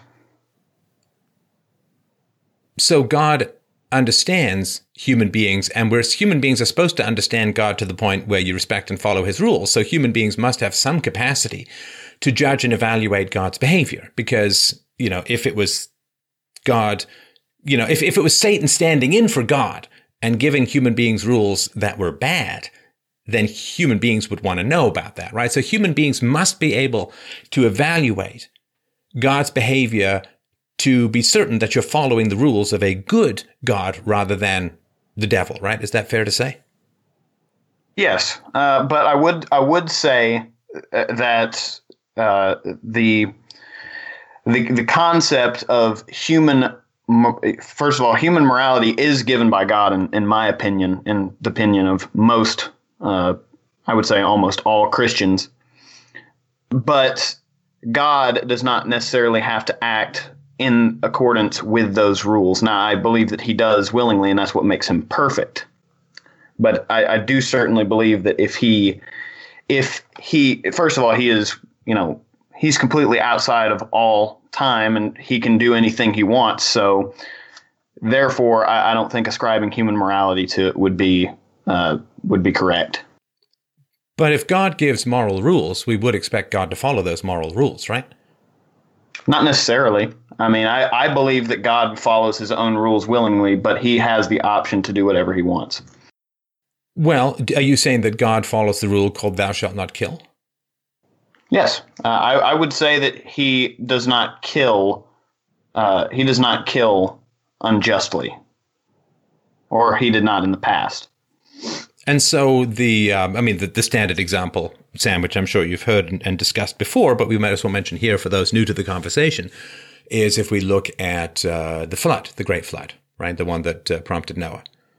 Uh, right. the Great Flood drowned uh, everyone in the world except for Noah and his family and including uh, uh, babies in the crib, uh, babies in the womb, uh, children, and so on, who prior to the age of reason, often given at the age of seven, could not have been capable of moral evil. And therefore, it's hard to say that drowning a baby in the crib could be a moral or just murder. Well, uh, you could argue that. I would say this uh, now, and I'm pardon me. I got to get get rid of that phrase. I would, but what I mean to say is that it's a common fallacy in theological thought that God controls all. or since that he is all, that he controls all events. Now he did control the flood, and since he has foreknowledge of the events that could have been after the flood, he understood that the thoughts it says that the thoughts of mankind were continually evil. Therefore, the thoughts of the the future progeny of of evil people would be evil as well. And so it was a, a sort of preemptive measure. And I know that that is very morally murky in today's society, but that is that is what the main message is. So he knew that the babies in the crib were going to go up to be immoral and to shun God, and therefore drowning them was a justified act. Yes. Okay. The challenge, of course, is that if God knows what you're going to do, do you really have free will? Hmm. I, would argue yes. Please do. Well, God gives free will. I would say through, like I like I said, just because God predestines events certain events doesn't mean that we don't have free will. Just because does. God does. If I know exactly what you're going to do tomorrow down to the last detail, your free will is an illusion. True. I would say, but but but think about it like this: the the big example people bring up is you know uh, Judas Iscariot betraying Jesus, right? No, no, I don't want to. We, we we could just stay in drowning babies in the crib because God knows with 100% certainty exactly how they're going to act when they grow up, which means that He knows what they're going to do, which means it's a deterministic wind up universe. They're basically robots, and you don't punish robots because they're just programmed, right? So if they don't have any free will, how can they have moral responsibility? The moral responsibility that is required to even remotely justify drowning babies in a crib. I, I believe you're mistaken. I, I, I what, what I mean to say is that drowning you know the drowning thing with with god let me let me put it another way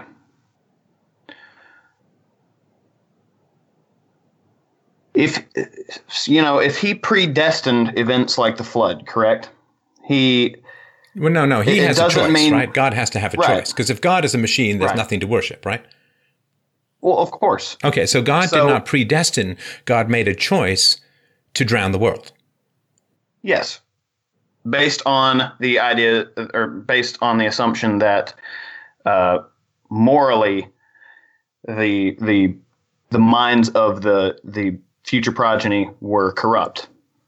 Right, which means that they're not corrupt because they have no free will. Corruption and a fall from grace requires that you have a choice, right? Like, let, let me put it to you this way. If there's a guy named Bob standing at the top of a cliff, and he looks okay. like he's going to jump and he says, I don't want to live anymore, right? We will try and talk him out of jumping because he still has a choice, right? After right. he has jumped, there's no point yelling at him to do some sort of Flintstone midair run to prevent his fall. Because once he has jumped off the cliff, he no longer has free will. Gravity has taken over and he right. no longer has a choice about whether to fall or not, right? Right. Now, if, in a sense, for God, there is no free will for people because they've already, quote, jumped off the cliff, right? And, and it's all determinism and mechanism and, and physics and so on, right? Then if somebody's pushed off a cliff, we don't view them the same as somebody who voluntarily jumps. Because if they're pushed, they did not have a choice to jump, right? They were just pushed. And so we charge them, we charge whoever pushed them with murder. And right. so the person is responsible for his own death if he jumps off the cliff, but another person is responsible for his death if he is pushed off a cliff. Because in one he has a choice, and in another one he doesn't. And it's the same thing, like, I mean, down to things as simple as, or as complex as um, death benefits, right? Like if you kill yourself, you don't get your life insurance because it's not an accident, it's not, a, not bad luck or whatever, right? And, right. Um, so, you know, even as simple as that, right? I mean, you're not blamed for the life, by the life insurance, you're not blamed if you just happen to get some illness or you get killed out of nowhere or whatever, right? But if you kill yourself, right. then you're morally responsible for ending your own life and therefore you won't get your, your payout. So I guess my question is, if people don't have a choice, if God knows what they're going to do in the future, then how can he blame them for something that they cannot choose? Well, just because he knows doesn't mean that they don't have any action. Doesn't mean that they have that they don't have free will of their own. It does. It absolutely well, does. Because if God knows exactly what they're going to do, he can't then claim. Like you can't say, I know exactly what you're going to do, and therefore you are 100% responsible for what you're going to do. If you're responsible for what you're going to do, then your actions cannot be known in advance. If your actions are known in advance, like the guy who's thinking about jumping off the cliff, his actions aren't known in advance. You try and stop him. Once he's jumped, his actions, i.e., falling to the ground, is not under his will or choice anymore. And so, if God knows what you're going to do tomorrow, then you don't have free will. I, I don't. I, and therefore, you can't be punished. I, I guess I don't follow. I, I don't know what you mean. Well, if I know exactly what you're going to do tomorrow, can I then blame you for what you do tomorrow? I don't understand how foreknowledge doesn't. I don't understand how foreknowledge necessarily takes away our free will. If, you know, I, I guess I just don't understand. Because if God knows exactly what we're going to do, we cannot violate God's knowledge. So if God says, uh, I'm going to go and stand down on the waterfront in Toronto tomorrow, then clearly I'm going to end up standing down on the waterfront tomorrow. Otherwise, God has been incorrect. But because God is omniscient, he can't be incorrect. So whatever happens tomorrow, without a doubt, I'm going to end up standing on the waterfront in Toronto, right? Yes. And so, can I really be said to have a choice if I have to be there to fulfill God's all perfect knowledge? Do I have a choice? I mean, I can't choose to not be there. You understand? I can't choose to not be standing on the waterfront in Toronto tomorrow. I can't choose that. I can't choose to not be there because I have to be there because that's what God predicted. Right. I guess what I'm saying is I, I don't see how predestination is the same as foreknowledge. This is, you know, that's kind of the whole no, I don't, I don't understand. What, what, what, what does it matter what word we use for it? Well, what I'm what I'm trying to say is predestination would be the specific fixing of an event, and foreknowledge would be knowing that an event will happen in the future. So foreknowledge, so you know, there God would have foreknowledge of many different events that could possibly happen, and human free will, I think, is perfectly fine within that sort of system. No, no, no, no, no. Come on, Sam. You said that God got to drown babies because he knew they were going to grow up to be evil, and I say if he knows that they're going to grow up to be evil, they can't be called evil because they don't have a choice in the matter. Right. Well, they they wouldn't be considered evil either at their death because they they had not committed anything uh, anything wrong. They had not. Okay, you know, so then if God kills people, sort of if God kills babies who haven't done anything wrong, then God is evil. no, A human I, I being would be right. If a human being goes and strangles some baby in the crib or drowns him, then that human being is immoral, is evil, committed the sin of murder. Absolutely, but I, I don't think you're you understand what I mean by God does God, you know, He prescribes moral virtues to mankind to follow, and you know, mankind follows them. But because of God's omniscience, He cannot possibly be evil. Well, how do you know you're worshiping a moral God if God doesn't have to follow what he defines as good? How do you know you're worshiping God and not a devil? Well, because by definition, a devil is not omniscient. What?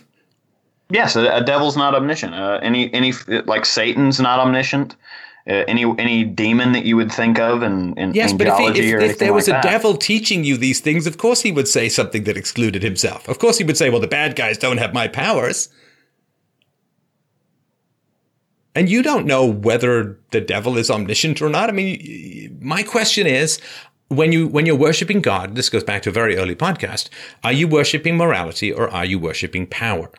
Now, if you're worshiping power, you cannot co-join that with morality. If you're worshiping morality, then God must follow the moral rules that he prescribes for mankind. Because if he doesn't and you're still worshiping, all you're worshiping is power, not virtue.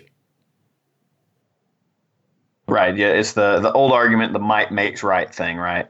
Yeah. That's that's what you Right. So what you're saying is, okay, God drowns babies in the crib, but but it's okay because God knows they're going to grow up to be evil. Well, how do you know?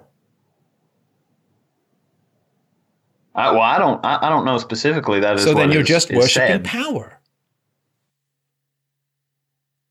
Hmm. God has the power to kill babies of the crib, so I guess I better be on his good side. Okay, well, you may pay off the protection money. That doesn't mean you go to church and worship the Don, right? Right. I, I guess what I I guess what I'm saying is just because God is all powerful, and I do believe that we worship power and we worship morality to some extent. I, I what I mean to say by that is just because we worship something that is all powerful, because it is all powerful, doesn't mean it excludes virtue from that equation or or you know. Uh, well, no, morality. because if you're worshiping power, which is not co-joined with virtue, you can't just tack on virtue afterwards. You know, that's like taking a shit sandwich, putting some icing on it, and calling it a cake, right? I mean, if what you're worshiping is power, then now this Sam, you can't get out of these logical conundrums, and and you may not believe me that now. You can read my book Against the Gods, but I can solve them for you if you want. And the solution is very simple. The solution, Sam, is a five letter word. The acronym of feel as if there's hope, and that word is faith. Sam, you are trying to co join faith with philosophy. It will not work. It will not work. Now, if you want to believe in a God, what you have to say is, I have faith. And people are Right, going to say, and- well, what about do- this? No, you, people are going to say, well, what about this? And what about that? And, and power and morality and, and, and evolution. And you say, no, it's faith. I don't have a reason for what I believe. I believe it anyway. That is the test of faith. As Tertullian said, I believe because it is absurd. That the will you need to believe in a God against reason and evidence is called faith. But the moment you abandon faith and you try to use philosophy, you no longer have faith in God. You're trying to find some empirical rational belief in a deity, and you won't be able to do that. Better minds than you and I have tried for thousands of years to find rational, logical, empirical proofs for God, and they failed every single time. Because what God says is have faith, not have philosophy. What God says is believe, not reason. And I don't know why it's hard for religious people to listen to what God says and just have faith. Don't try and cojoin it with science or evolution, biology, philosophy, reason, evidence. That's not what God says. God says, have faith. God says, I am three and I am one. Well, sorry, violated the first law of identity, Aristotle's law, ISA. No, you can't have three and one. I am three bananas and I am one banana. It's like, nope, sorry, you got to pick one. Even in the Trinity, God is clearly saying, have faith. This cannot be understood by mortal reason. This cannot be understood by science. This cannot be processed by evidence. Have faith. And I don't know why. I mean, I, I guess people want some sort of justification, but that is the challenge, is it not? I mean, tell me if I'm wrong. Isn't the challenge that you have to say, I have faith? And then people say, well, there are all these reasons. And it's like, reasons don't have anything to do with faith. Faith is belief against reason, against evidence, independent of reason, independent of evidence. God exists independent of time, and my belief exists independent of reason and evidence. And so I don't, I mean, is it hard to stay in that place that God commands called have faith? Do you feel this need to cojoin what God commands with the opposite, which is science, philosophy, reason, and evidence? No, but I wouldn't say that science or well maybe philosophy, but I I wouldn't say that science necessarily is a complete opposite to faith uh, or to or science is a complete opposite to the idea of God. I you know, I I you know, I called in originally to talk to talk to you about an information theory and the the idea that information is independent of matter. I believe that that is good evidence that there was a first creative mind because you can't get the, you know, it's you have these complex lines of data, of information that are created in our own DNA. And I think that that's compelling evidence enough. Why do you And, need? you know- why I don't understand. Why do you need evidence? I don't. I, I'm okay, just then saying why that, why are you uh, why are you bringing something up that you don't care about? Why do you need evidence? I- I'm saying that I don't need it. I'm what I'm trying to tell you is that I find it particularly compelling this this piece of evidence, and I was wanting to share that with you on your show. But even if we solve that piece of evidence, all that we're saying is that there's some kind of first mind. That doesn't Right. mean that it's someone you worship or can pray to or gets you to heaven or is good. It could be monstrously evil. It could be amoral. It could have died at the beginning of the universe. It, like it doesn't get you anywhere. So you're trying to get somewhere, which is to your current theological and moral investment in a deity. Sam, and listen, I'm not going to argue that aspect of things, but you have, I'm going to assume, and tell me if I'm wrong, Sam, you have a personal relationship with a deity you pray to, you hope to get to heaven, and is the seat of your moral certainty. Is that fair to say? Yes, sir. Okay. So this doesn't get you anywhere close to that. And so even if you get this, you're like 0.00001% of a near infinite series of logical contradictions to try and get to what you have right now. So if what you have right now is what you want, what do you need this DNA stuff for? You have faith. This DNA stuff doesn't get you to where you are. Why not just be where you are and have faith? Hmm. I'm, try- I'm trying to make your life easier, so not more difficult. You know what I mean? Man, I understand, and, and I'm not trying to. And obviously, I'm I'm convinced. I, I I have faith that there is a deity and that his uh, his you know he goes by God and Yahweh and all that stuff. But my my personal uh, belief is not what I'm trying to prove. I'm trying to prove more or less that there was a first mind. And if you remember at the beginning of the conversation, that is what I said was that I'm just trying to, you know, whether you call that God or or some pantheistic monistic force, it doesn't matter. I'm what I'm trying to say is that there was something intelligent that created us, or at the very least created the process that led to us and uh, you know that's what I'm trying to get at with the but does, with information. That, does, does, that help your faith? Like, let's say that I was able to disprove this, right? right. Would that would that affect your faith? I assume not, right? Because it's faith. Right. Yeah. Right. So Absolutely. if it doesn't I, matter not, in terms of what you currently believe, I'm not talking about this Aristotelian first mover or prime mover or whatever, right? I'm just talking about the way that you live your life of going to church and praying and having a moral certainty, which I respect. Don't get me. I mean, I respect the moral certainty that religion provides. The fact that George Soros is an atheist, probably not entirely unrelated to his perspectives. So, right, right. I'm just trying to point out that if this doesn't really alter faith, which it shouldn't, because faith is faith, right? I mean, it doesn't. It's not supposed to need material support. If it needs material support, it's not faith anymore, right? And so, if the virtue is to believe against reason and evidence, I don't know why. I, I'm just I'm I'm concerned, Sam, that you're going to keep pulling at these threads until stuff unravels. And maybe it should, maybe it shouldn't. I don't know.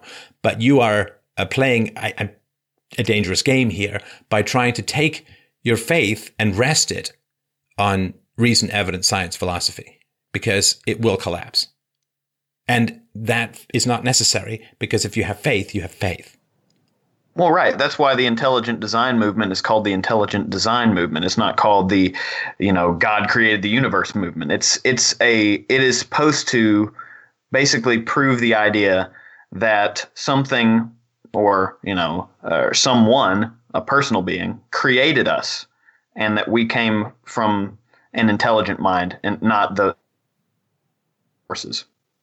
Sure, but that intelligent mind could be Saruman from Lord of the Rings, and we could all be orcs aimed at killing yeah. hobbits, right? I mean, that doesn't uh, right. um, that doesn't get us to religion. It certainly doesn't get us to Christianity, because even right, if we talk about this human genetic code being a form of information, that still doesn't prove that a man rose from the dead three days after he was entombed.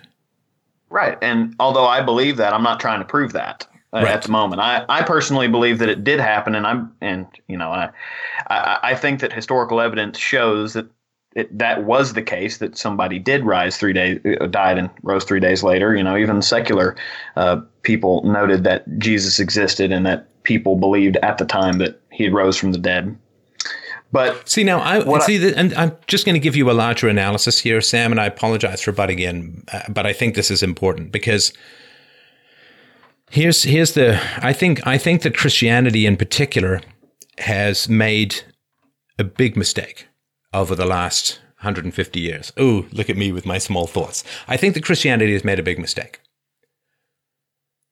And since Darwin, Christianity has been trying to explain the origins of itself with reference to, as you point out, you know, DNA and evolution and so on. Right now, evolution it's kind of a done deal as, as far as it, that goes. Now, Christianity has been trying to play in the arena called science, philosophy, biology, reason, evidence, and so on. That is a losing proposition. And as you notice, it has not saved Christianity from decaying in its influence in social circles. So I'm going to give a tip to the Christians, which is very important. Stop talking about biology and stop being defensive and stop playing a retreat game. Well, I hang know, on. Let me the, let me finish, and then then it's all yours. Pardon. Sorry. No, no, don't apologize. I I took a pause, so it's totally fine.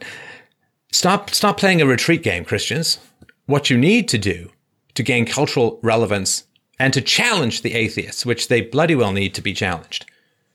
Challenge the atheists in saying, forget about the origins of God. Explain to me how you are moral and what morality is. And don't talk to me about the state and don't talk to me about force. Because atheists have been using Darwinism, evolution, to dismantle Christianity. And in so doing, they have dismantled ethics in the West. And now it's all consequentialism and sentimentality and feel good bullshit. So Christians need to stop being beaten back through Darwin. And they not need to start going on the counter offensive regarding ethics. Ethics is the Achilles heel of atheism. Because atheism can explain the origins of life, but it cannot explain the universality of ethics. And it has to devolve into a kind of consequentialism, and it has to devolve into fundamentally that which is good for life, which is just another example of evolution, which is amoral in its essence. Evolution is not a moral foundation and saying, well, we should do things which are good for humanity, I mean, or good for the masses, or good for the majority. I mean, that's ridiculous. That's not an argument.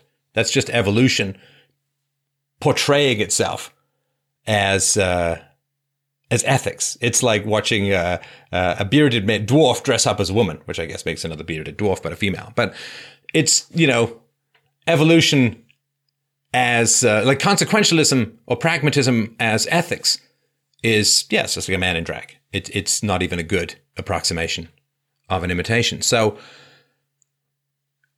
you need to hit atheists on their Achilles heel, which is universal ethics.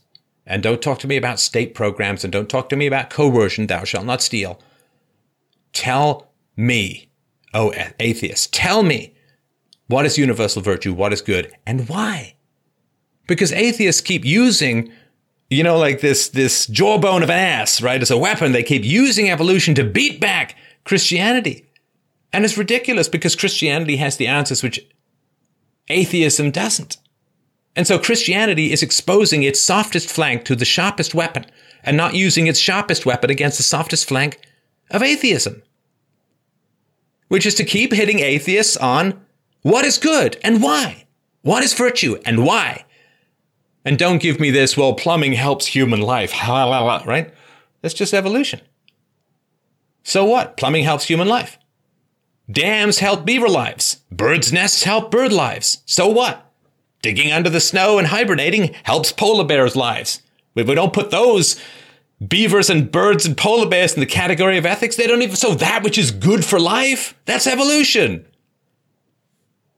Kill a man and take his stuff and have sex with his wife. Oh, look, it's good for my DNA, which is my life. It's not an answer. So instead of exposing your softest side to the sharpest weapon, start using your sharpest weapon on atheism's softest side and make them damn well work. Rather than surrendering the entire discussion to things like DNA, you can't win. Get them to play the game they're bad at. Don't play their game that they're good at. You know, if I see Patrick Dempsey in a street corner, I'm not going to bet him $6 million on who can juggle better. Why? Because he's a great juggler. I'm going to have a rap off, right? With a candy. Well, necklace. I saw your latest rap video, and I got to say that uh, I would be very, very, uh, very wary to go against you in a rap battle. I, I totally, you know, like you kick yourself later. I totally missed the ending I need. I had a tough time ending that, but I totally got the wrong ending. And my ending should have been, I'm Eminem. I got $200 million in the bank. I still can't buy a clue.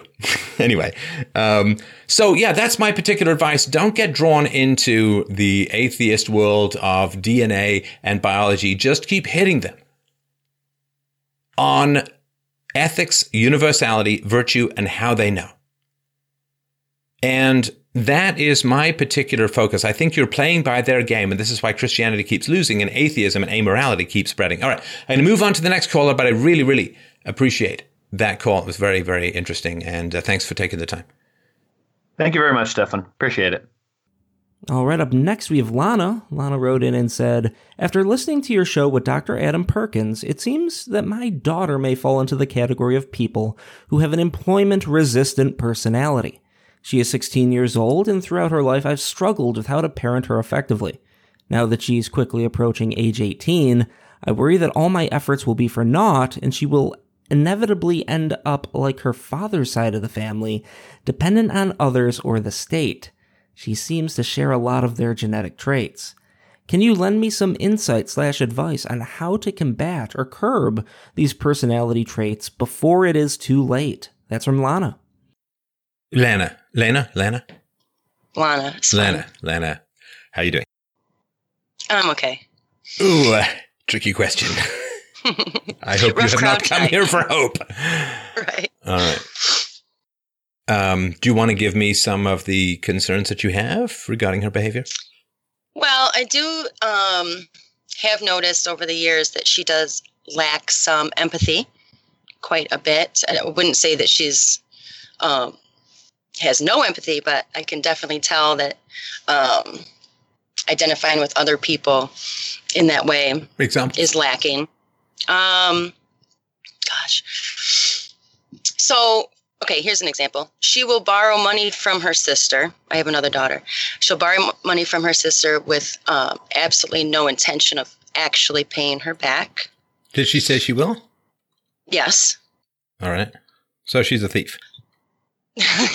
No, I mean, I, I hate the people who borrow and, and say they're going to pay Yeah. back and then never get in touch with you. It's like, I'd rather just, you know, Me just too. hit me on the head and take my wallet. Like, just, just don't Yep. give me this, this crap. So that's my own personal picadillo. I could be wrong, but uh, I've had that as, in the past when I was broke as hell and I'd lend people money and they just vanish. And it's just like, God, so rank. All right, go on. Um, I don't know. There's been a couple times when we've had an argument, and I have told her I've, I've tried to explain myself in a way that put yourself in in my shoes. Take you know, put in my position. How would that feel if you talked to me that way or you responded in that way? And it, seems to go over her. Now I do see sometimes that um, she does get it. Sometimes I do see, uh, like with uh, her sister was upset and um, they got into a fight and she was overwhelmed with some schoolwork. And when i when i brought it back to my daughter i explained to her that i said she's really um, overwhelmed. And you know i explained her perspective and she kind of got it. So it's not like she's lacking completely. It's just not one of her strong suits. You'd And- like it and- to occur without explanation, right? yes. You'd like it to be a language that she speaks natively, not one that she keeps having to look up the dictionary, right? yes Okay. Um, and then also, you know, comparing to my my other daughter, who's um, just a little bit younger, she's has high empathy, and so I think sometimes when I'm comparing the two, I see a a, a big disparity between the two. One's very high empathy, one's very low empathy. Um, so that's one of the things that that made me think listening to that show, like that fits her completely. And how did And they get worries me. along, these two? Well, right now, okay. When they were younger, it was better, but they're teenager. Both of them are teenagers, so it's hard to say is this just a teenage phase? And of Um, course, you know, they're eager to, no, no, please, you borrow this piece of clothing. It looks better on you. yeah, right. I don't know. Te- teenage girls in clothing is like a whole other. You can bring peace Yeah. in the Middle East before you can bring peace to warring closets. All right, go on. um, well, those were the two examples that I had. All right, so em- empathy is, is an issue. What else? Uh, well, she has had a job. She, um, if we're talking about the employment issue, she had. I was encouraging her because this is what's what happens sometimes is um, I think of what I was doing at her age, what my personality is, um, how to um, encourage her in a way that someone would encourage me. It's very difficult when you have a child who has a very different personality than yourself to know how to connect with them or how to encourage them. And when she turned 14, I was um, encouraging her to get a job because she is also the type of kid that wants more all the time. So I've I've thought to myself, if you know the book, um, if you give a mouse a cookie, he'll want a glass of milk. That you know that story. I don't. Maybe you I don't. Okay. Well, it's a it's a But it's I a think I've dated you- the personality type in my youth. right? If you give a mouse a cookie, he'll want a glass of milk. Then he wants a nap. Then he wants a bath. Then he wants he just wants more, and more, and more. And this is very similar to her personality. Of um, literally have bought her shoes, like new school shoes, and the next day she says she doesn't like them. She wants a different pair. Like she's she's the kid that always wants more. And if you give her an inch, she'll take a mile. No joke. It's Right. it's so I was like, well, let's get you a job then. So So you can buy these things that you want. And um, at age 14, we couldn't find a job that would hire her at 14, even though that I was 14 when I had a job, like at McDonald's. So age 15, got her a job at McDonald's, went through all the motions, dropped, she got the job. I would drop her off and pick her up. We are saving for a car. So she saved. Where you would drop her off and And, pick her up? um, Why? from work. You know, drop her off at work, No, but pick why? her up from work. No buses? What? Not where we live. No, No buses. And she can't bike there? no. It was it was like a few miles away. No, She, but, well, but can't it bike. was, hang on, was hang on, hang on, hang on. You say this all like self evident. So I grew up without a car and I biked everywhere. So, you know, I- I'm not sure, it's, I'm not saying you're wrong. Just, you know, step me through it. So she, it, like a couple of miles, you could bike easy, right? she, but she wouldn't do that. Well, why not? She'd rather stay home than bike a couple miles. Huh. We may be getting somewhere close to the problem here. Right? I mean, I used to bike, gosh, I used to live, uh, I biked 20 miles to work. hmm And, and um, I had an employee who used to bike uh, about 14 miles to, to work. I mean, she could do it if that was the only way to do it, right? Correct. Okay. If she wanted to, I, mean, I feel Because like it's a I lot did. of work. You you go you go and drive her there, but you got like four hour shift. You go drive her there, come back, you and pick her up, and so on. Right? I mean, Yes. that's not a particularly, you know, just working is only part of it, right? The commute is the other part. Yeah. All right. So, um, and then the, I mean, there's a whole nother issue with her getting a paycheck, and I had to be I, I had to be like a um, jail warden on her bank account in the sense that she'd get her paycheck. I would put so much in her bank account, and then I'd dole out her allowance of her money. When you Otherwise, would control her money. yes, Why? because It's her money. because we're, the objective was to save for a car. No, no, no, no. I'm, I don't understand. It's her money. That's what she would say too. Okay, so far I'm with her. She's going to work. Okay, you're driving. Maybe you could take a little bit of cut for gas money or whatever, but it's her money. Right. Why I does she have? Why does she have to do what you want with her money? Oh, I guess because I know better. Because I'm her mom, right? Oh, so you want her to grow up, but you also want to tell her what to do. Oh, You want her to be Well- responsible, but you also want her to be obedient. You got to pick one from column A or one from column B, right. right? So it's her money. If she wants to save for a car, then she can save for a car. And if she wants to blow it all on what is it, hand sanitizers, like the big craze for some, she's probably too old for that. But if she wants to blow it all, Right. then she doesn't get the car. Is- Isn't that life? I mean, isn't the whole point? She's almost an Yes. adult, right?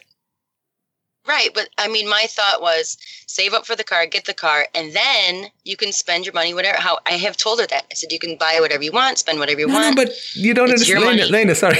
I'm sorry to be annoying. Listen, it's okay. the best way for her to want a car is to bike to work. If you're driving her to work, is she going to want to get a car? uh. No, that's correct. If she's got a chauffeur, why would she want a car? you understand? So you're driving her to work and then saying, well, you really need a car. Well, she also needs a car because she's doing a, a program with school where she's going to have to drive herself come, this coming fall, which she, Which she, She knows is coming up. yeah, she got the car. So she's almost an adult. So she can figure that out for herself, right? And if she doesn't get the car, then she can't do the program, right? Right. What am I missing? I really wanted to do the program. No, no, you don't. You want to get her ready for adulthood. Yeah. Right? which is the yeah, which is part of the program. No. Adulthood is not the program. Adulthood is choices and consequences, Yeah. right? If she doesn't save up for the car, then she can't drive to the program. Then she's going to have to bus it or arrange rides with someone else or hitchhike or I don't know what, right? or Mhm. or you know if there's a bus, bike, whatever, right? I mean, so she's going to have to, or she she doesn't go. That's the lesson, isn't it? Like nothing that's in the program could be more important than that lesson, given that she's almost eighteen. Is that right? That's right. So what am I missing? um, I guess just the dilemma of me sitting by and watching her not do these things. Why is that a dilemma? Because Other than um, because you're a mom. right, Okay, you know what my next question is, right? maybe Where's the daddy? But- Sh- right. Um, ugh.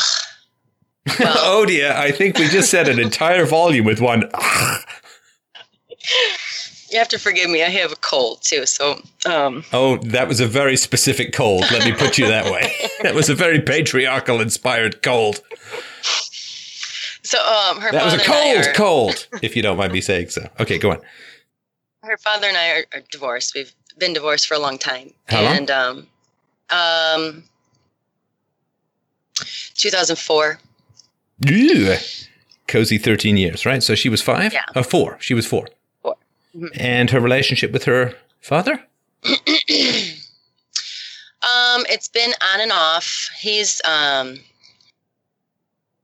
he's kind of around he's been around sometimes and then sometimes he's not. He's been in and out of jail. And What? um yeah. Um All right. Let's go back a little. he- Let's go on the way back Machine here, Elena, if you'll okay. indulge me. okay. Sure. Um, did you know he had any criminal proclivities when you were dating him? Yes. You did. Okay. And what were the criminal activities he was involved in when you were dating him? Gosh. Um, well, I was 16 when we started dating, uh, and then I was 18 when I had her, and uh, I um Okay, let's just talk about 16. We'll take this one step at a time. sure So, what was he involved? Was he your age? He's a year older, yeah. Okay, so he was 17 when you met. And what was he Mhm. involved in? Um, he would get into fights with other people. So, he was uh, violent? Yeah, Okay. What else? and underage drinking. All right. He was like a big drinker? Like, yeah, there's always parties on the weekends, and um, yeah, a lot of drinking, other drug use too, Like what? Um, marijuana? What else? Like marijuana or acid, and sometimes cocaine. All right. And And how did he um, pay for all this? That's a good question. Um, Did he have a job? He did, yeah. He had a job. He was uh, well. The whole thing is like he didn't finish high school. He dropped out his senior year. He started like con- working with his friends doing construction. So he had some money, and it probably seemed like a lot of money for a seventeen-year-old. But um, So he's a high school dropout, violent, underage drinker, and a druggie. Mm-hmm. And how pretty was he? not, not. What kind of troll were you then? I don't like. What's I don't know. what the I hell? don't. I would. I can only say, like I've explained it before. I was in like a very self-destructive time in my life, and I don't know. Uh, it's hard for me to think of what I was thinking back then. Um, what did your family think of him? Um, I guess my mom didn't think that um it was that serious at first. oh Um, God. Okay, so he's a violent, druggy drinker guy, but it's okay because it's not that of that. serious. Come on. She no, didn't. she didn't. I know she didn't know all that in the beginning. well, why didn't you tell um, her? Uh, well, you not you weren't close to your mom. Well, I wasn't going to tell her that we were underage drinking. So you weren't You close know, to your mom if I was underage. because you didn't I- come to I her for advice her. and say, you know, this is what the cool kids want me to do, and this is what this guy's like, and I don't know, I'm attracted to him. Right. What should I do? Blah blah blah. Right. Right. No, that's accurate. All right. We weren't that close. So how did you end up getting pregnant? No birth control. Um, correct. Why I no was birth on control? birth control. Why no birth control? Well, I was on it for I was on it for a while, and then And well, this, there's a whole there's a whole story. Okay, I actually ended up moving out of my house when I was 17 and moved in with him. And I finished my senior year of high school. Did your mother get him. the idea that it might be a little bit serious at that point? Yeah, and I think I I decided to do that after my seven. It was like a week after my seventeenth birthday because I heard somewhere that like the police couldn't come bring you home if you're seventeen. Like you can be a legal runaway or something.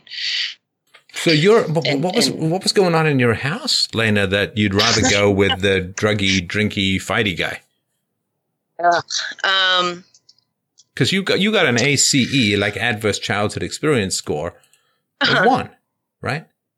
right, right. So I've seen a lot worse. What was going on at home that you were like desperate to get out? You turned 17, cops can't get me. I'm out of here.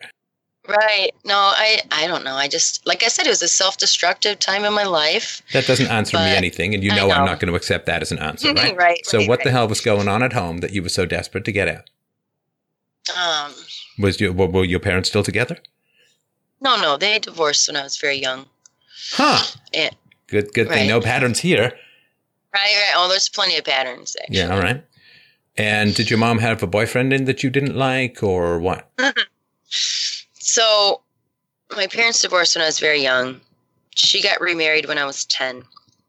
We moved to a different town, um, a very different town. We moved from the city to the country. And um, she was married to my stepdad till I was 15. And then she got divorced from my stepdad, but we stayed in the country town.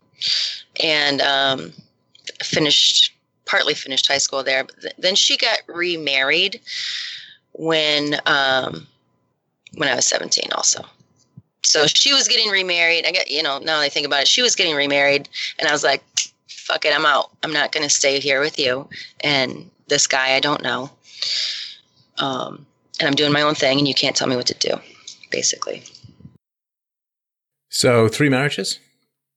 Yeah. And what were the men like? Uh, well, the first stepdad, um, he was a workaholic. I mean, I'm just going to talk about the basics here, even if it's not accurate or correct, but this is my interpretation. He was, he was a workaholic and he was very controlling and um, not pleasant to be around. And um,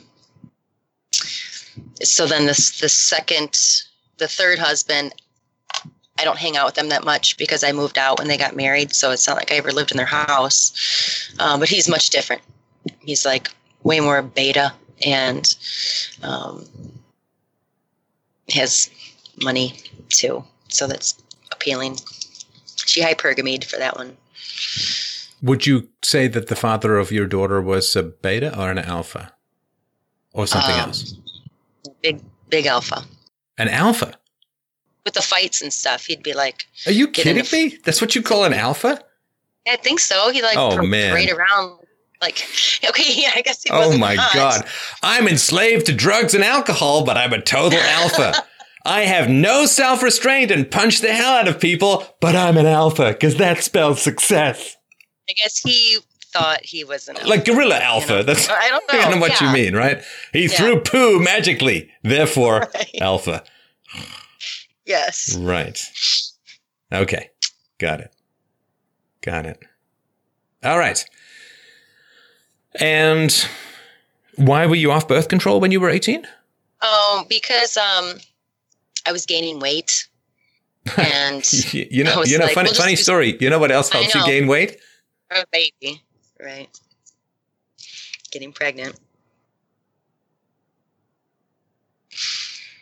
All right. So you went off the pill, right? Hello? Yeah. Yeah, you went off the No, pill when you were how old? the 18, 17? Uh, not quite eighteen. Okay. And why did you not use other forms of birth control? You know, there are 18 Well, different we- kinds, right? He did a little bit, but I mean, No, no, no. Don't, the- don't, please. Please, don't I'm talk to me about a little bit. I only played a little bit of Russian roulette, so I don't know what happened. I don't know why I have this giant hole in my head. Come on. I know, and. I've been thinking. I've been thinking about this lately too, and part of it is just being stupid, being naive, being 17 and a half years old, but then also No, no, no, no, know- no, no, no. Lots of 17 year olds don't get pregnant. In fact, the vast majority of them don't get pregnant. So, whose needs were you serving when you didn't use birth control? Uh, he also, let me just say, he also, I think he tried to trap me. First of all, he tried. I th- he was happy when I found out I was pregnant. I was not happy. He, I think he was trying to trap me because I was a good catch for him, and he wanted a baby. He wanted a family. He wanted a baby. He liked drama, and So, how did he, what, did he put a hole in the condom and tell you it was fine or what? Well, he told me because he had he had a hernia a couple times or something. So he's like, "Oh, the doctor said I probably can't have kids," and I'm not saying that's a valid excuse, but the doctor said he might not be able to. I I'm sorry. I shouldn't laugh because this is I your know. daughter. But no, seriously, like he said, I have a hernia. I might not be able to have kids. And you're like, yeah, let's spin the dice. Let's roll those babies. Oh, yeah. Well, he. I mean, I don't want to put all the blame on him, obviously. Hell, I'm trying to put any blame on him. he. Um, he he wasn't very nice to me either. So What, you, are you saying that you had babies with him because he wasn't nice to you? I didn't want to have. I don't know. I didn't want to No, have. if you look, come on, Lena, you're you're a smart woman, and 17 is not an excuse for everything. You can go to war at 17, so don't give me this. I was 17, right? So if you are having unprotected sex of any kind, you are risking pregnancy. You know that, right? I do know that. So trying to blame him, I don't quite follow. All right. 100% agency. You moved out. You say, oh, wow, I'm Yeah. 17. The cops can't grab, I'm an adult.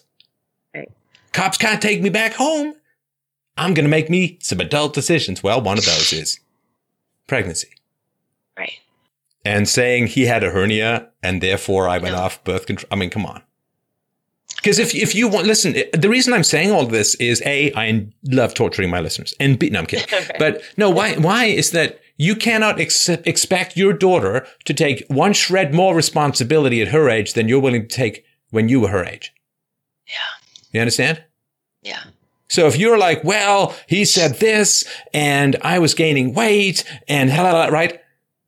Then what you're doing is saying, oh, if you're 17, you have no agency, you have no responsibility. You got no ethics. And then you want her to have responsibility, right? If you excuse yourself, you excuse her. If you don't accept the moral agency that you had at 17, you cannot give it to her. You have no credibility. Do you understand? I'm not trying to get you to punch your 17 year old in the nads, so to speak.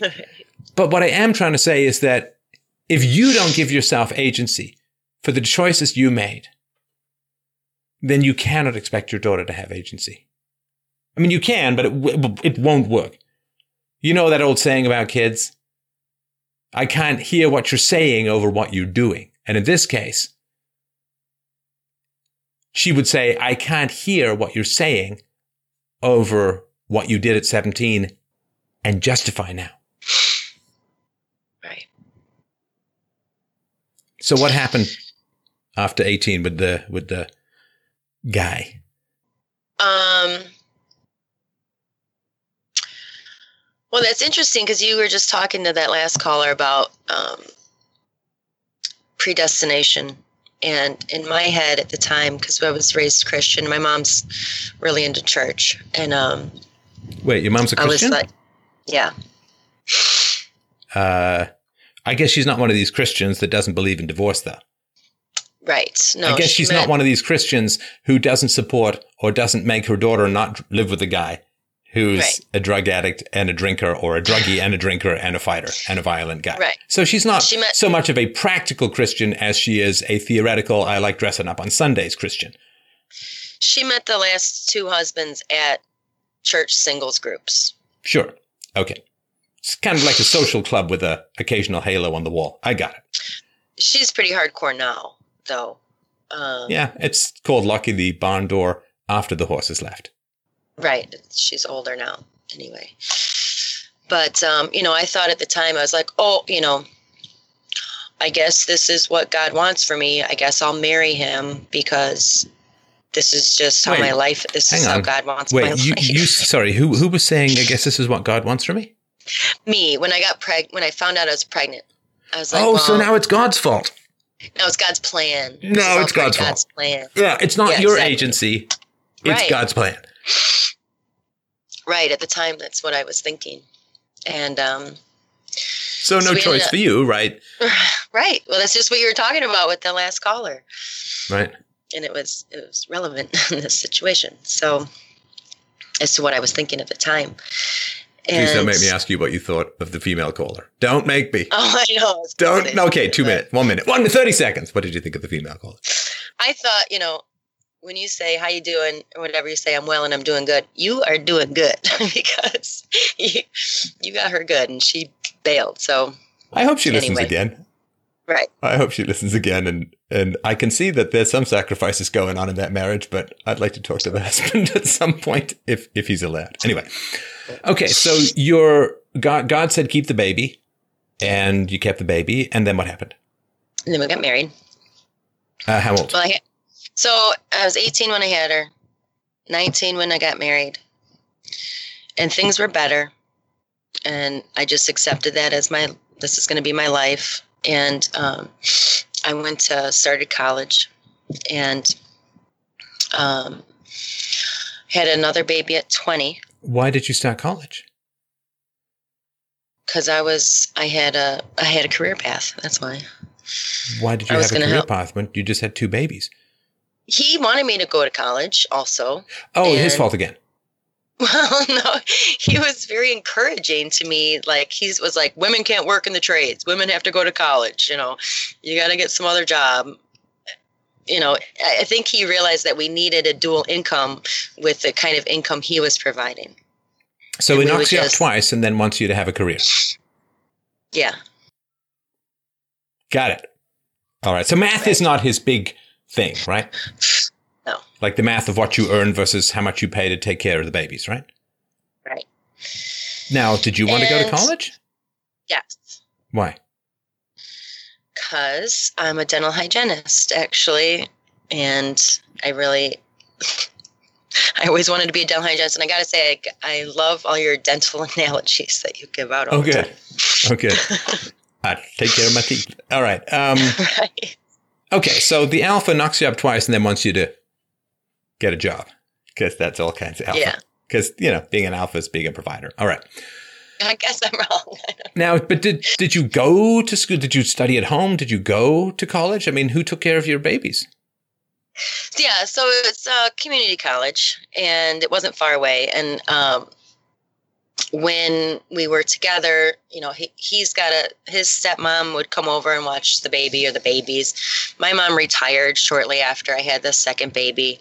Um, she's pretty good at doing the grandma thing and then his sister lived with us for a little while so it's it's not like i ever had strangers watching the kids um, it was extended family that would Strange, but not a stranger. right um, so that wasn't an issue in that sense and, and one of my girlfriends she was in college at the same time and we would take classes at opposite schedules so we could swap kids and stuff And were you breastfeeding Um, your kids? i did yeah Okay. All right. All right. So how long did college take? Was like two years? well it took me seven but yeah because i had to do it part-time Seven. but it's an associate's degree yeah Well, no, no. I mean, I guess congratulations on that. But uh, if you'd gone full time, how long would it have taken?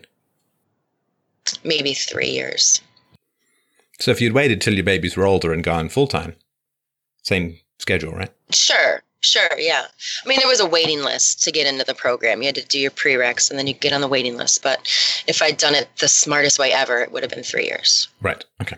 All right. And so then what happened? So you were saying that, um, if I remember rightly, it was 2004 that you divorced? Right. Right. Yeah. So we were only married for three years, actually. And what happened to the marriage? Um, Don't tell me God had another plan for you. well, I think so, but um, I just realized that I didn't want to be with him. for the rest of my life, and that this is what I I said was that like but why? Why? What happened? What happened? Um, I was realizing that he was dumb, and it was so hard to argue with him, and he he um he he and he had some problems with drugs and alcohol, which shouldn't be surprising. Oh, so he But- was still, as a father of two, he was still drinking and using drugs? Yeah. Was it? I'm I'm just curious about this, and I'm sorry for drilling it in such detail. This is mere okay. rampant personal curiosity, uh, Lena. But did you sort of wake up? Like, was it? There's an old thing which I don't think men understand. Like men think men think that if they woo a woman, then she'll end up wanting to be with him. And Yeah. I think the real truth is the woman knows like within 30 seconds, right? Maybe. Now, another thing that I think happens with women is things are okay, things are okay, things are okay. And then she wakes up one morning and she looks at you and it's like, I think I'm going to kill you in my sleep if I stay here one more day. Sure. And, and, and once the woman is like, you hold on, you hold on, you hold on. And then, you know, it's like walking across that frozen pond, little cracking, Yeah. you can get there. When it goes, it goes. Yeah. Was it sort of like that? Like it wasn't like, oh, I think I can hang on. I think I can, but it was just like you wake up one day and it's just like, uh huh, no. Yeah. Yeah, yeah, that's uh that's a sort of and then and then men are like, well, can I fix it? It's like day before, maybe day after, Right. not so much. Right. All right, No, that's similar. hmm So then um, we we I don't know we split up. I mean I don't know how much detail you want me to go into with it, but um, I got my own place, moved the kids out. They were young, four and two, and we were going to share custody 50-50 like he because at the time then at that time he was driving a truck so he was gone monday through friday and then he was home on the weekends. And so i would have the kids monday through uh, like monday night through friday morning and then he'd have them friday through monday. It was basically and i'd work all weekend. So we could it was really a nice split of 50-50 no, it Uh, wasn't a nice split. well compared to other things Well, I mean, yeah, okay, compared to the ground opening up beneath you and you being sucked into a Dantean inner hell, but right I mean, was he a was he a, an abusive father? Was he a bad father? Was he a dangerous father? Was he a careless father? No, not necessarily. I mean, no. So why leave him? I mean, the kids needed him, right? Um, I didn't want him. Yeah, but you have kids. Like you know, as a parent, it's not about what you want anymore, right? It's not like I wanted to spend six years of my life getting all kinds of medieval diseases from play centers. Right. Like, because your concern is that your daughter is a little selfish, right? So I'm just trying to sort of Yeah. figure out, right? Yeah. I mean, if he wasn't abusive and he wasn't dangerous and he wasn't careless, well, then he wasn't abusive to them, but he he was very difficult to be with, and he Yeah, but you knew that going in. Yeah, he had two kids with a guy. yeah, Like, and they need him, right?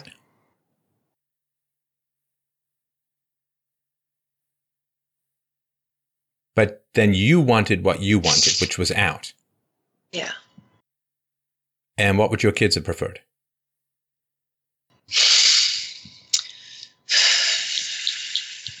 Well, I think that's obvious Well, I'd like you to say it. that we would have been together. Why would they have preferred that?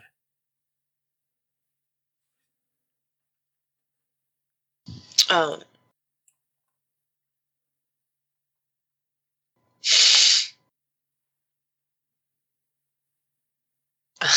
I don't know if I can articulate that because it.